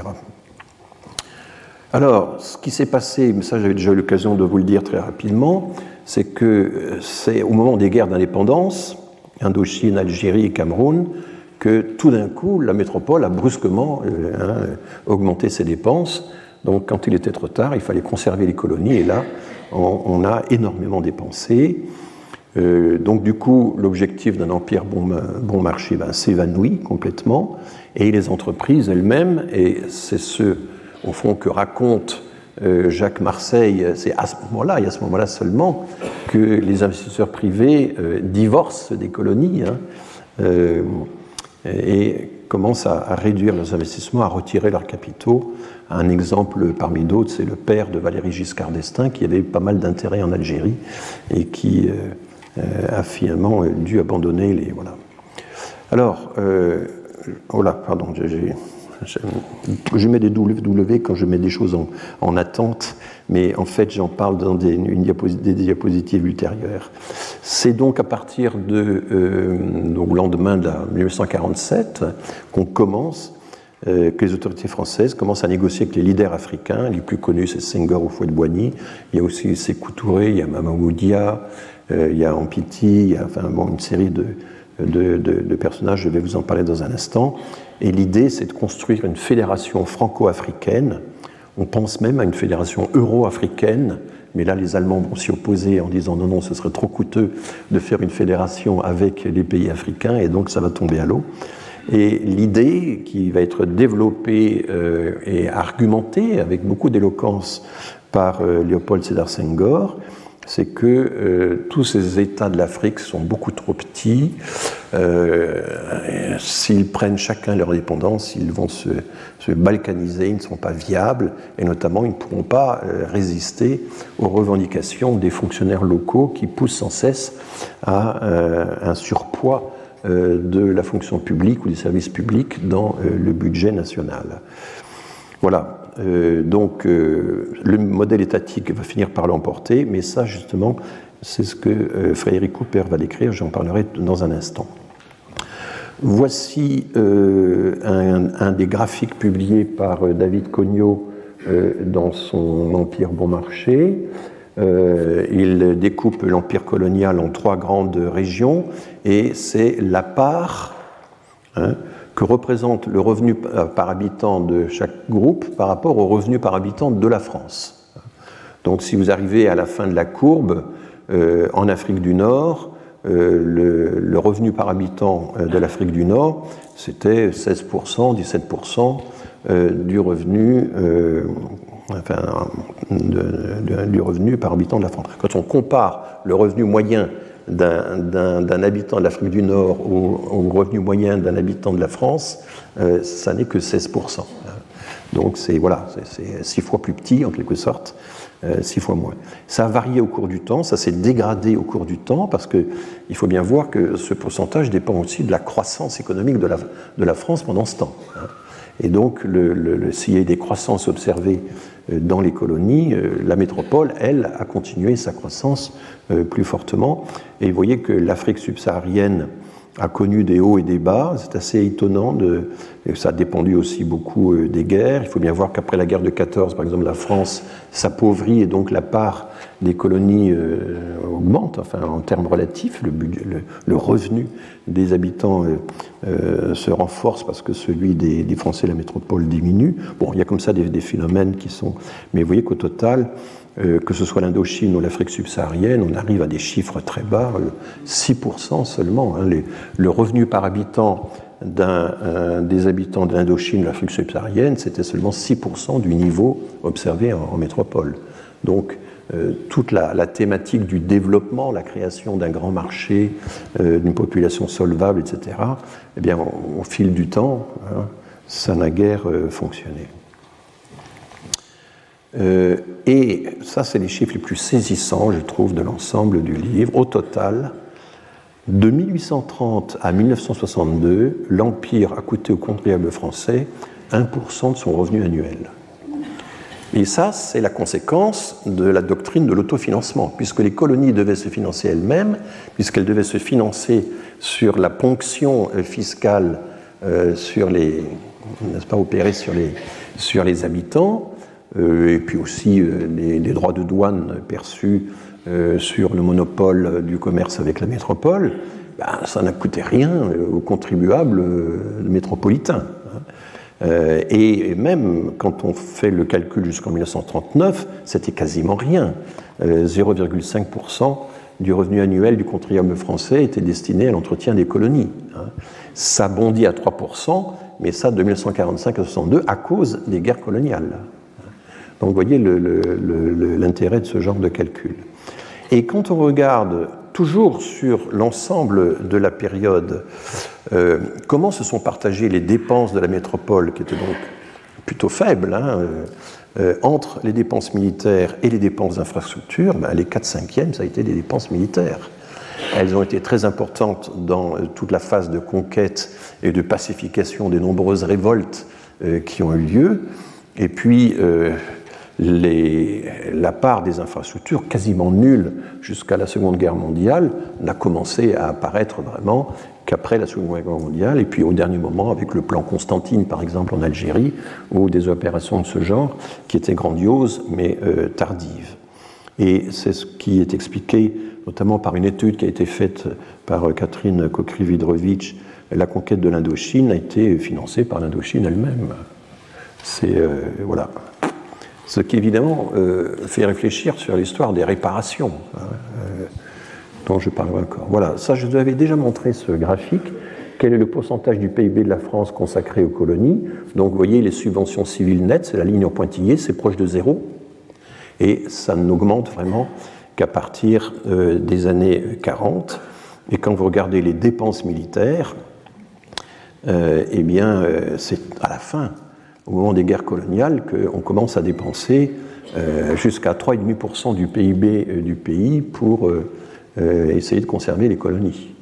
Et c'est ça que, évidemment, le général de Gaulle a, aperçu et, évidemment a décidé d'y mettre fin parce que c'était pas viable. C'était euh, et des gens comme Raymond Aron dans la tragédie algérienne ont, parfaitement euh, expliqué qu'on allait dans le mur euh, si on continuait cette affaire. Donc, vous voyez à quel point les courbes de ce genre, on dit toujours les statistiques, ça déshumanise, etc. Non, les statistiques, quand elle est bien faite, elle permet de totaliser, d'avoir un jugement plus équilibré et en même temps de ne pas se payer d'illusions. Hein.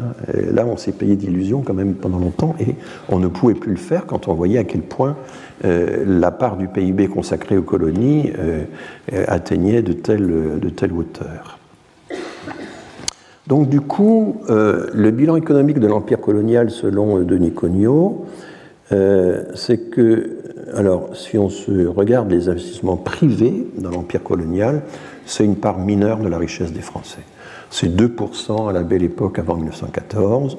C'est jusqu'à 10% dans les moments qui ont suivi la guerre de 14, mais parce qu'à ce moment-là, la guerre de 14 a considérablement appauvri les Français. Et là, je, vous renvoie aux, travaux de, Thomas Piketty. Et il y a eu quelques affaires coloniales qui ont bien marché, qui ont été florissantes. Vous voyez, le caoutchouc du Vietnam, l'arachide du Sénégal. Mais enfin, ça concernait des milieux assez étroits. Et le rapatriement des capitaux vers, euh, vers la France, c'était surtout au moment des indépendances. Donc, euh, je vous lis euh, la conclusion de, de, de Une petite minorité de Français a profité de l'empire colonial, quelques grands commerçants et patrons, certains colons, les actionnaires des sociétés qui n'ont pas fait faillite, beaucoup ont fait faillite, et les hauts fonctionnaires qui ont touché de bonnes primes. Et qui ont pu, explique-t-il ensuite, euh, y trouver un tremplin pour euh, la suite de leur, de leur, carrière.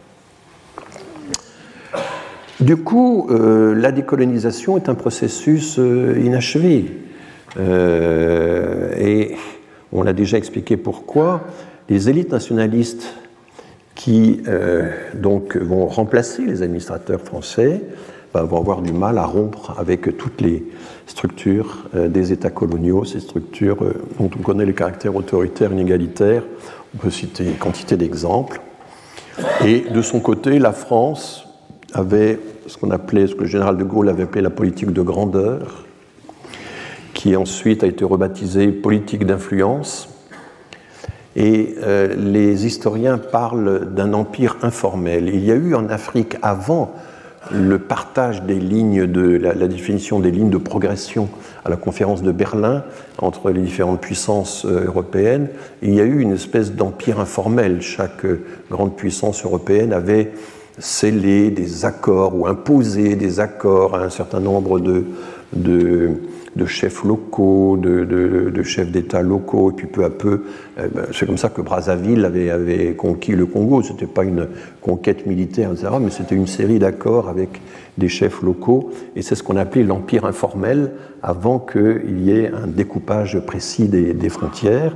Et eh bien, d'une certaine manière, après les indépendances, on retourne à un système d'empire informel sous une autre forme, ou d'empire indirect, et euh, cet empire informel, il semble bien qu'aujourd'hui, euh, dans un certain nombre de pays, notamment d'Afrique de l'Ouest, il, n'a peut-être pas entièrement disparu, mais il est quand même en train d'être sévèrement battu en brèche. Alors, je vais vous parler maintenant, dans le quart d'heure qui suit, d'un livre particulièrement intéressant, un peu aride. C'est l'historien américain Frédéric Cooper, formidable connaisseur de, l'Afrique, qui s'était fait connaître d'abord par un livre sur les grèves de travailleurs en Afrique euh, euh, orientale française, dans l'AOF, et qui ensuite euh, a mené une enquête, c'est un gros livre qui a été traduit en français l'année même de sa parution à Princeton. le titre français est un peu curieux, mais en fait, ça raconte essentiellement les négociations des euh, leaders africains comme Senghor ou Sékou Touré, Félix Houphouët-Boigny, etc., avec les autorités françaises pour essayer de, préfigurer, de définir ce que devaient être les rapports entre les peuples africains et la, nation française. donc, la thèse de Frédéric Cooper, elle, est un peu, elle peut surprendre parce qu'elle explique qu'au fond, il n'y a pas eu un affrontement entre un colonialisme français absolument entêté, borné, qui a voulu garder tout, euh, tout prix, ça ne s'est pas passé comme ça, et de l'autre côté, une vision, un nationalisme africain, euh, qui aurait été tout aussi euh, buté. En fait, les Africains n'étaient pas euh, adossé à l'idée d'un État-nation. On dit souvent qu'une des, des formes les plus importantes du lait colonial, de, ce que la, colonisation a légué aux pays africains, ce serait euh, la notion d'État-nation et le fait d'avoir repris la notion européenne d'État-nation à la Westphalienne. À la, enfin, euh, mais en fait, non. Et quand on regarde les très longues négociations des leaders africains avec la France, ils ont en tête le modèle de l'AOF, qui était une espèce de fédération, et ils se disent, ben avec la France, on pourrait garder une sorte de fédération ou de confédération, il y a eu tout un débat là-dessus, qui préserverait l'autonomie euh, des peuples en question, mais qui en même temps euh, nous éviterait, nous éviterait la, balkanisation. Et donc, euh, ce, sur quoi insiste Frédéric Cooper, c'est que il n'y a pas, l'idée d'État-nation à laquelle maintenant nous sommes très attachés, appartenance exclusive à une nation, euh, une idée de la souveraineté qui est absolument une et indivisible, ben, ce n'était pas l'option dominante des leaders africains. Ce n'était pas du tout comme ça qu'ils raisonnaient. Ils ont fini par créer des États-nations, mais un peu contre eux, ce n'était pas leur projet initial. Et ça, c'est une thèse très intéressante qu'ils euh, démontrent euh, en fouillant, de, en lisant, parfois en entrant dans un très grand nombre de détails, mais enfin bon, c'est pas toujours euh, euh, facile à lire, mais il démontre par le menu à quel point toutes ces négociations ont été complexes, longues, en même temps, les acteurs en question sont d'une intelligence et d'une finesse absolument extraordinaires. Hein. Senghor, on peut lui faire tous les reproches qu'on veut, mais c'était quand même un, esprit extraordinairement euh, subtil et en même temps éloquent. Hein. C'est tout à fait, euh, même s'il est devenu un dictateur euh, pendant une bonne partie de, sa présidence. Mais justement, Cooper va expliquer comment quelqu'un qui était attaché à un système démocratique a fini par devenir un autocrate. Hein. C'est ça un des intérêts de la, de la question. Donc, fin 45, euh, on suit de près la fameuse conférence de Brazzaville en 1944, où De Gaulle fait un discours un peu lénifiant, laissant entrevoir des promesses, enfin un peu à sa manière, quoi. Et puis il a des collaborateurs, dont certains veulent vraiment euh, euh, donner aux pays africains la plus forte autonomie. Ah, il y a des très fortes déclarations sur la lutte contre le racisme, la lutte contre les préjugés euh, raciaux, etc. Mais bon, tous les collaborateurs de De Gaulle ne sont pas sur ce plan-là. Et là, on voit un peu comment il fonctionnait en s'entourant de collaborateurs qui avaient des des idées, des façons de faire assez variables. Hein. C'était pas euh, De Gaulle n'essayait pas absolument d'avoir avec lui des gens qui étaient strictement euh, des, godillots, comme on le dira plus tard. C'est pas du tout le cas à l'époque. Et, euh, et, il faut bien voir que quelqu'un comme Senghor, par exemple, au milieu des années 50, il est secrétaire d'État à la présidence du Conseil dans le gouvernement Edgar Faure. Et euh, Houphouët-Boigny va d'ailleurs euh, occuper lui aussi ce poste à un certain moment, mais ils, alternent, ils peuvent être députés à l'Assemblée nationale, ils peuvent euh, entrer dans les ministères, ils ont des positions de pouvoir que la France leur avait accordées, ce qui est quand même assez, assez remarquable hein, quand on y, pense. Et il a une théorie qui n'arrivera pas à, à imposer, qu'il faudrait au fond une structure à trois niveaux. Il faut une structure confédérale, il faut à la base des territoires africains autonomes, le Sénégal, la Côte d'Ivoire, la Guinée, le, ce qu'on appelait le Soudan français à l'époque, qui deviendra le Mali, etc. Deux, euh, il y a au niveau intermédiaire une fédération africaine qui au fond regroupe les territoires de l'AOF. Et là on voit bien que c'est évidemment le, modèle de l'AOF qui, sert de, qui, est, qui est repris. Et de cette façon-là, si ces États de l'AOF gardent un système de fédération qui les relie, eh bien, ils seront en position de force vis-à-vis de la France. Et c'est ce que Senghor, qui n'est jamais à court de, de formules, euh, va appeler la solidarité horizontale entre les pays africains. Et puis, couronnant le tout, il y a une solidarité verticale. La solidarité verticale, c'est la solidarité avec la France, ce serait une fédération française ou même européenne. À un moment dans les discussions, on envisage sérieusement de solliciter d'autres pays européens pour dire mais est-ce que vous accepteriez pas de participer à une grande fédération euro-africaine? Ça paraît surprenant aujourd'hui. Hein mais enfin, ça a été agité assez longuement et on a approché les Allemands qui ont dit non, non, ce serait trop coûteux. Bon, c'est, enfin, je, résume en, quelques phrases ce qui s'est passé. Euh, et donc, euh, ces trois niveaux, alors Houphouët-Boigny euh, trouvait que le niveau intermédiaire était euh, euh, superflu, et lui a toujours insisté davantage sur la solidarité verticale avec la France, sans, il craignait que la solidarité horizontale ne soit de, de, l'entrave davantage. Il y a eu des tentatives d'union de fédération entre le Sénégal et le Mali, par exemple, qui n'ont pas duré, de même qu'il y en aura bien plus tard, mais dans toutes autres conditions, entre le Sénégal et la Gambie. Donc il y a quelques. Enfin, ça n'a pas marché. Mais il y a cette idée sur laquelle euh, Frédéric Cooper insiste beaucoup la souveraineté à l'époque, ce n'est pas euh, un bloc. Euh, il y a l'idée, qui est d'ailleurs partagée par les négociateurs français, que la souveraineté, ça peut être un système complexe, un système divisible, un système qui, évolue. Euh, Senghor euh, explique que l'Afrique noire doit assimiler et non être assimilée. C'est une formule fameuse qu'il a publiée dans un recueil collectif où tous ces acteurs euh, ont exposé leur, leurs idées. Euh, L'Afrique a sa propre culture, évidemment, tout ça, c'est tout l'aspect la, la, négritude euh, que euh, Senghor a, cessé de, célébrer. Mais cette négritude, cet appui, cette revendication d'une culture africaine ne doit pas empêcher qu'on doit être capable aussi d'assimiler la culture française. Ce n'est pas la culture française qui doit vous assimiler, c'est l'inverse. C'est l'Afrique qui est capable d'assimiler la culture européenne.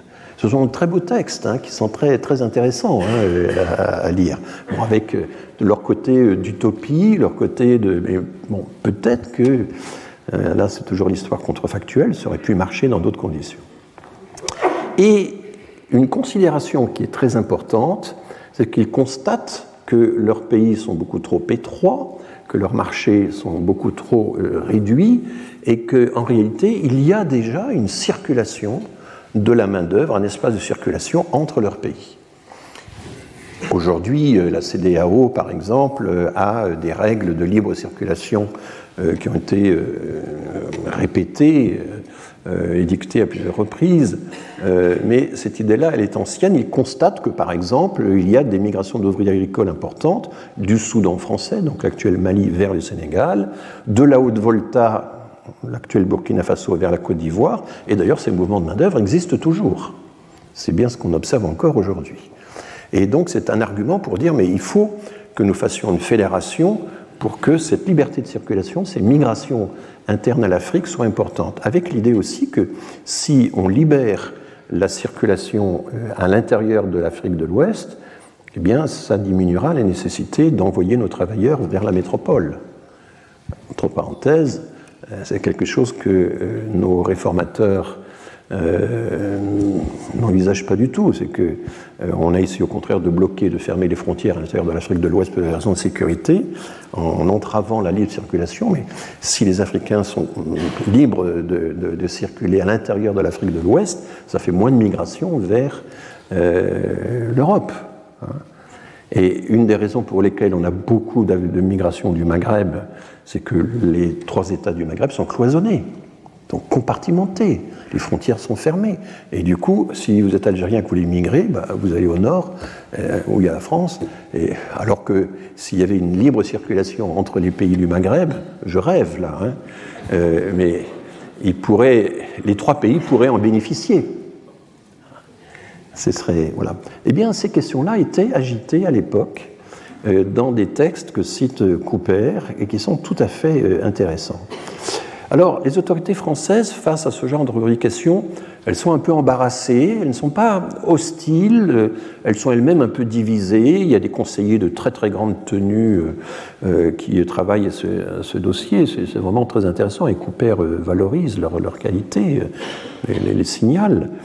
Il y a l'idée que si on cède trop aux demandes des Africains dans une fédération englobant l'Europe, ben à ce moment-là, euh, non, si on, refuse de céder, si on, bloque leurs demandes, à ce moment-là, on risque d'ouvrir un nouveau front. Et il faut bien comprendre qu'il y a les guerres d'Algérie en ce moment, euh, au, moment, au même moment, et que constamment ces négociations avec l'Afrique euh, ont comme épée de Damoclès ce qui se passe en Algérie. On n'a pas du tout envie d'ouvrir un second front de guerre coloniale vis-à-vis de. Donc, il va falloir euh, céder euh, aux demandes africaines, mais jusqu'à un certain point seulement, parce que euh, si vraiment on accordait l'égalité totale des droits aux Africains, euh, en matière d'égalité civique, d'égalité économique, salariale, etc., ben, à ce moment-là, quelques hauts fonctionnaires français qui veillent au grain disent que ce serait beaucoup trop coûteux. Donc on est tendu entre ces deux, ces deux exigences. La conférence de Brazzaville, à l'heure antérieure, en janvier 1944, était elle-même assez prudente. Hein. On voulait éviter la ruée vers la citoyenneté, c'est un terme employé, et donc De Gaulle a fait la vague promesse d'un statut plus généreux octroyé aux, Africains. Euh, alors ça se fera, mais en 46-47. Bon, il y a ce projet rencontre l'hostilité d'un certain nombre de gens, notamment des socialistes. Euh, Jules Mock, qui avait été, je le rappelle, le secrétaire général du gouvernement Blum, est très inquiet pour les Français de métropole. Parce que si on accorde l'égalité de suffrage aux Africains, ben, qu'est-ce qui risque de se passer? Je n'admets pas qu'ils soient mis en minorité par les chefs nègres. C'est le genre de langage qu'on employait à l'époque. Et chaque fois qu'il va sortir des formules de ce genre, il va se faire reprendre par Senghor en disant Mais vous êtes racisme, c'est du racisme ce que vous faites là. Et, on, voit comment Senghor euh, opère tout un apprentissage auprès de ses, soumet ses interlocuteurs français un, véritable apprentissage. C'est très intéressant de ce point de vue-là. De Gaulle, euh, sous la pression, notamment il est à Washington, et là pour bien montrer qu'il n'est pas un général autocrate euh, qui ne veut pas servir les colonies, puisque euh, fait une déclaration, je crois que chaque territoire sur lequel flotte le drapeau français doit être représenté à l'intérieur d'un système de forme fédérale. Donc De Gaulle favorable à un système fédéral. C'est quand même euh, assez, assez étonnant. Hein, et, Cooper insiste beaucoup sur cette, ce discours. Donc je crois que chaque territoire sur lequel flotte le drapeau français doit être représenté à l'intérieur d'un système de forme fédérale, dans lequel la métropole sera une partie et où les intérêts de chacun pourront se faire entendre. Bon, c'est suffisamment flou et vague pour que lorsqu'on passe à la réalisation, euh, tout puisse changer, mais bon, c'est comme ça. Il y a une polémique dans la polémique, une discussion dans la discussion qui est très très intéressante, c'est qu'en 1944, le droit de vote est, accordé aux femmes en France, en métropole. Et on a au Sénégal un cas très particulier, c'est les fameuses quatre communes qui, depuis le milieu du XIXe siècle, ont un statut de plein citoyen. Euh, c'est Dakar, Gorée, alors Gorée va être ensuite absorbé par Dakar, Rufisque et Saint-Louis, donc sont véritablement, euh, leur population sont véritablement des citoyens français. Et donc du coup, les femmes de ces quatre communes réclament qu'on leur applique euh, le, droit de vote qui vient d'être accordé aux femmes en métropole. Et là, on a une lettre du gouverneur de l'époque qui dit mais c'est pas possible, elles sont pas assez évoluées, euh, il faut quand même tenir compte des circonstances particulières de la, de la colonie, enfin elles ne sont pas du tout euh, assimilables à nos électrices de métropole. Et là, il va y avoir une campagne formidable, c'est très très intéressant. Les femmes des communes en question vont littéralement se révolter, mobiliser euh, Lamine Gay, qui était le, grand personnage du socialisme sénégalais, qui va être élu haut la main maire de Dakar en juin 1945, et finalement, elles vont obtenir gain de cause, et leur statut va être d'électrice, va être euh, égalé à celui des Françaises de métropole. Euh, en 1946, alors ça c'est un sujet que Frédéric Couper a analysé dans un, ouvrage précédent, c'est comme ça qu'il a commencé à s'intéresser à, euh, l'AOF, grande grève des dockers au Sénégal, qui va s'étendre à l'ensemble des services publics et de la, fonction publique. Et il réclame, ça c'est la fameuse euh, revendication de l'alignement sur la métropole, hein, qu'on a encore aujourd'hui euh, à La Réunion, dans les départements d'outre-mer, etc. Il réclame des prestations sociales équivalentes à celles européennes, notamment les allocations familiales. Ça nous évoque un débat euh, très, très actuel. Et les arguments qu'ils avancent, c'est disparition totale des préjugés de race, application des principes républicains qui font la grandeur de la France. Donc prendre au mot évidemment euh, la euh, euh, revendication française, pays des droits de l'homme, etc., la République, la République. Voilà. Et pour la première fois, d'ailleurs, on va faire appel à un médiateur, un avocat, qui va discuter avec, mettre, rapprocher toutes les parties et obtenir un succès partiel pour les, les salariés en question. Alors, en 1945, De Gaulle crée une commission chargée de se pencher sur la représentation des colonies dans la future Assemblée constituante. C'est toujours la fameuse histoire, faut-il deux collèges ou un seul collège entre les colonisés et entre les colonies et la métropole.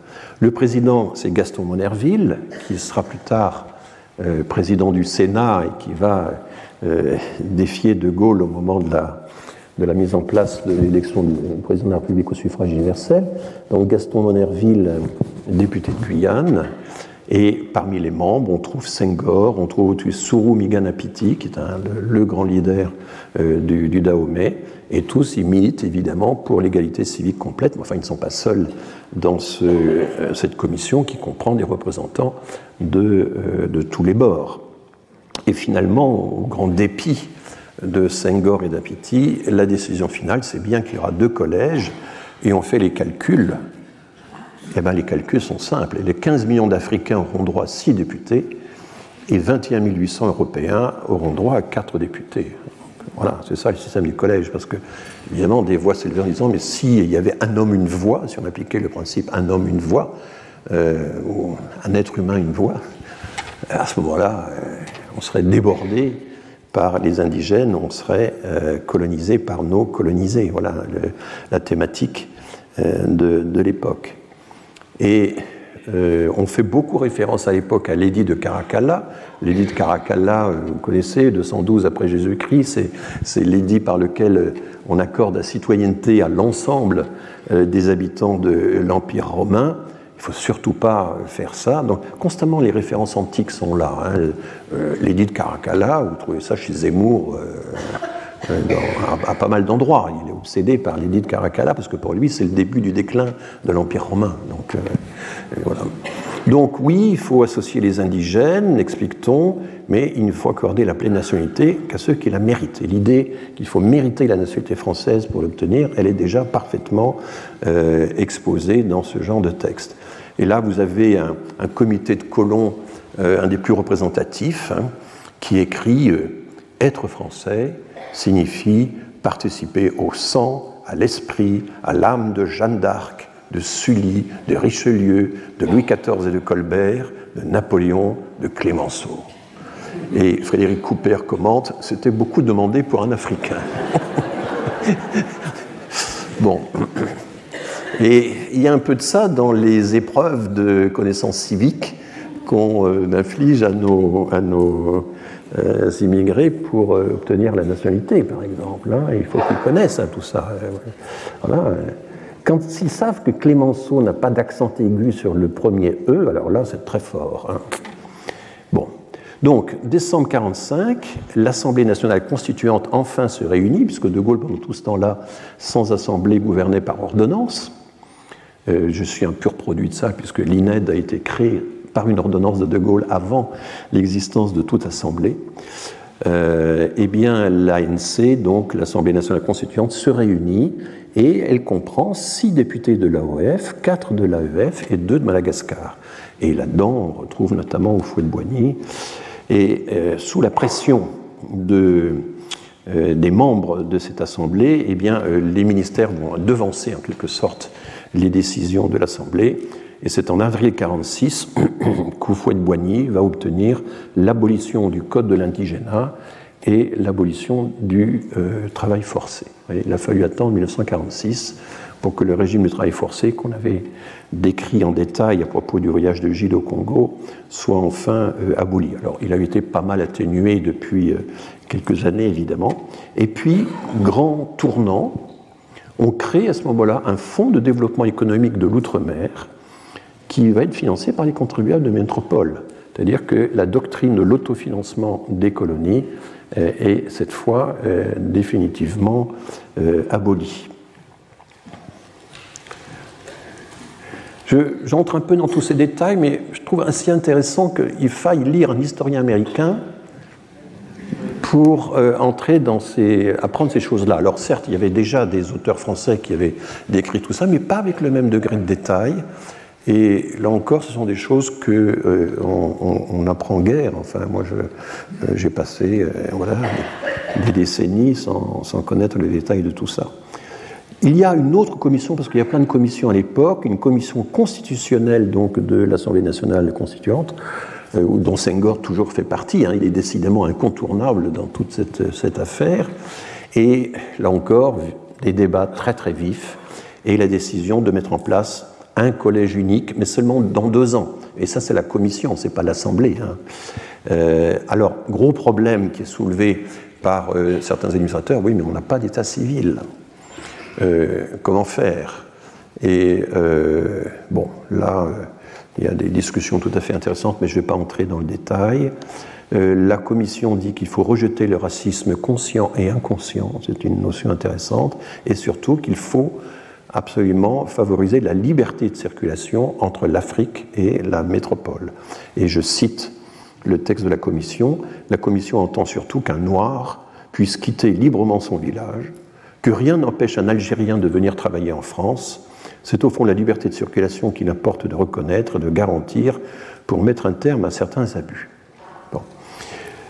En mars 1946, de façon un peu indépendante, les vieilles colonies, c'est-à-dire ce que nous appelons actuellement nos départements d'outre-mer, euh, eh obtiennent la loi de départementalisation pour laquelle Aimé Césaire s'était battu. Il avait le sentiment que euh, c'était via la départementalisation qu'il allait pouvoir obtenir l'égalisation des conditions entre les îles et la métropole. Bon, ce ne sera pas le cas, hein, quand même, loin de là, mais enfin, c'est. Euh, voilà. Et, quelqu'un comme Franz Fanon, par exemple, qui était très proche d'Aimé Césaire à un certain moment, va, vertement le critiquer euh, sur ce, à ce sujet. En mai 46, ça c'est très important, la loi Lamine Gay, donc le, maire de, Dakar, elle est votée à l'unanimité et donc elle est détachée du travail constitutionnel. C'est une loi et ça, ça n'est pas un article de la Constitution qui dit que tous les ressortissants des territoires d'outre-mer, Algérie comprise, ont la qualité de citoyens au même titre que les nationaux français de la métropole ou des territoires d'outre-mer. Donc c'est enfin c'est la fin de la distinction entre sujets de l'empire et citoyens français. Cette fois, tous les sujets de l'empire deviennent citoyens français. Euh, c'était un peu tard, évidemment. C'était une vieille revendication. Euh, elle, n'a été accordée qu'en mai 46 avec la loi Lamingay. Elle n'a pas empêché des guerres coloniales extrêmement violentes euh, de se déclencher. Et le problème, c'est qu'en mai 46, cette constitution est rejetée. Et on va refaire un travail euh, constitutionnel et la seconde euh, version sera finalement euh, acceptée par le peuple français un peu plus tard. un des personnages qui va retarder et entraver l'évolution souhaitée par les, anciens colonisés, c'est Édouard Herriot, qui était une grande notabilité française euh, à l'époque, euh, le, grand notable de, Lyon. Et il dit la colonisation, c'était une œuvre d'intelligence et pour une large part aussi une œuvre de bonté. Et, là, il va, y avoir la question Herriot, c'est comme ça qu'elle va s'appeler, c'est la question Herriot, le problème Herriot. Euh, si toutes les populations d'outre-mer devaient voter, donc s'il y avait un collège unique avec un, homme, une voix, la France deviendrait ainsi la colonie de ses anciennes colonies.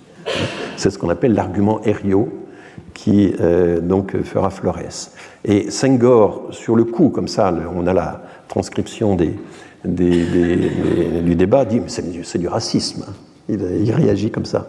Et il, il, un peu plus tard, il va dire, mais il ne s'agit pas de défendre une civilisation contre une autre, il s'agit d'imaginer un, creuset de culture, donc on ne va pas vous coloniser, enfin n'ayez pas peur, enfin bon, mais ça ne doit pas suffire à convaincre Édouard Herriot. À, la fin du débat, quand même, de, la, de cette nouvelle commission constituante, Herriot va faire une déclaration assez étonnante en disant, mais écoutez, euh, euh, parce qu'il n'avait jamais été habitué à travailler avec des Africains. Il l'avait jamais fait. C'est la première fois de sa vie qu'il travaillait avec des, notabilités africaines. Il va dire, mais écoutez, euh, vous avez utilisé un excellent français, euh, très subtil, euh, vraiment, j'ai été très impressionné, c'était quand même agréable de travailler avec vous, etc. Enfin, c'est assez, assez étonnant. Voilà. Et finalement, la loi Lamine cette fois, qui avait été votée en dehors de la première tentative de constitution, va devenir un article de la Constitution. Cette Constitution sera approuvée par référendum, mais il n'y a toujours pas de collège unique euh, dans euh, cette, euh, nouvelle mouture. Et je termine bientôt. Donc, quand on regarde tous ces débats sur la fédération, la confédération, le collège unique, etc., on voit très bien que les dirigeants africains, des gens comme Senghor, comme Keïta, euh, pour le Mali, le futur Mali, ont clairement conscience que leurs pays ne sont pas viables. Ils sont trop petits, ils sont trop balkanisés. Euh, ils n'ont pas les moyens budgétaires de satisfaire les revendications salariales des syndicats de fonctionnaires ou de professions protégées. Et là, il va y avoir une lutte féroce entre les hommes politiques qui sont proches de ces syndicats urbains et ceux qui vont au contraire se replier sur les, les sociétés rurales avec les confréries religieuses, etc. Et c'est le conflit entre Mamadou Dia, qui était Premier ministre de Senghor dans les premières années, qui lui est le défenseur des syndicats urbains, euh, chemin de fer, euh, poste, euh, etc. Et Senghor, qui lui comprend très tôt et ça, c'est là. Il était catholique par son père, mais par sa mère, il était, je crois que vous avez dans ce sens-là, il, était, il connaissait bien le pouvoir des confréries musulmanes, notamment les mourides au Sénégal, et il va s'implanter dans les zones rurales, il va s'allier aux confréries religieuses, il va toujours entretenir le lien avec eux, et c'est comme ça qu'il réussira dans les élections à l'emporter sur Mamamoudia. Il fera pire, il va à un certain moment. Euh, pour euh, se débarrasser de Mahmoud, de en, le, mettant en prison pour de longues années. Hein.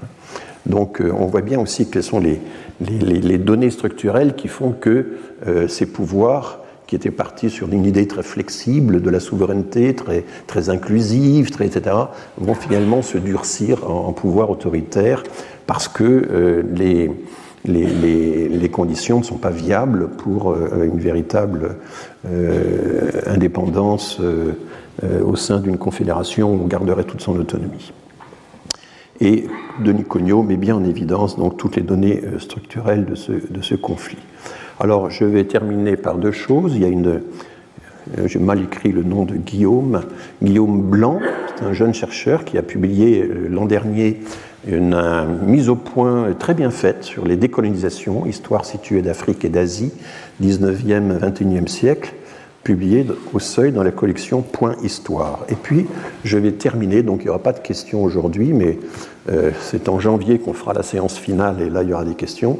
Je vais vous citer un texte de Modibo Keïta en février 60 qui demande aux Africains de prendre conscience de l'importance que revêtait la fin du colonialisme. Ça, c'est cité dans le livre de Cooper. Camarades africains, il faudrait que vous guérissiez d'un complexe, du complexe de coloniser. Je sais que les intellectuels, que tous les jeunes s'exaltent, je sais que les intellectuels, que tous les jeunes s'exaltent lorsqu'on dénonce le colonialisme, l'impérialisme, le capitalisme. Mais où est maintenant le colonialisme? Vous pouvez le chercher, vous ne le trouverez pas. Ça, c'est très optimiste, évidemment. Alors, faut-il perdre son temps? Faut-il dépenser son énergie à vitupérer contre quelque chose qui n'existe plus? Dès lors, si on le fait, c'est que vraiment on a gardé la mentalité du colonisé. Nous n'avons pas à rougir d'avoir été colonisés. Voyez autour de vous, il n'y a aucun pays qui ne soit passé par le régime colonial. La Gaule, avant d'être la France, a été la Gaule romaine.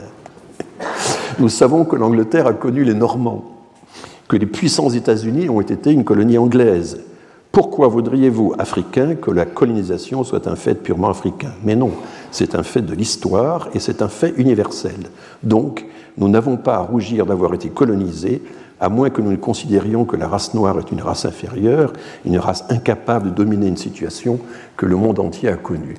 Vous voyez, c'est encore un de ces nombreux discours euh, étonnants hein, qu'on n'imagine pas quand même euh, de la part de ces leaders qui ont contribué à la décolonisation.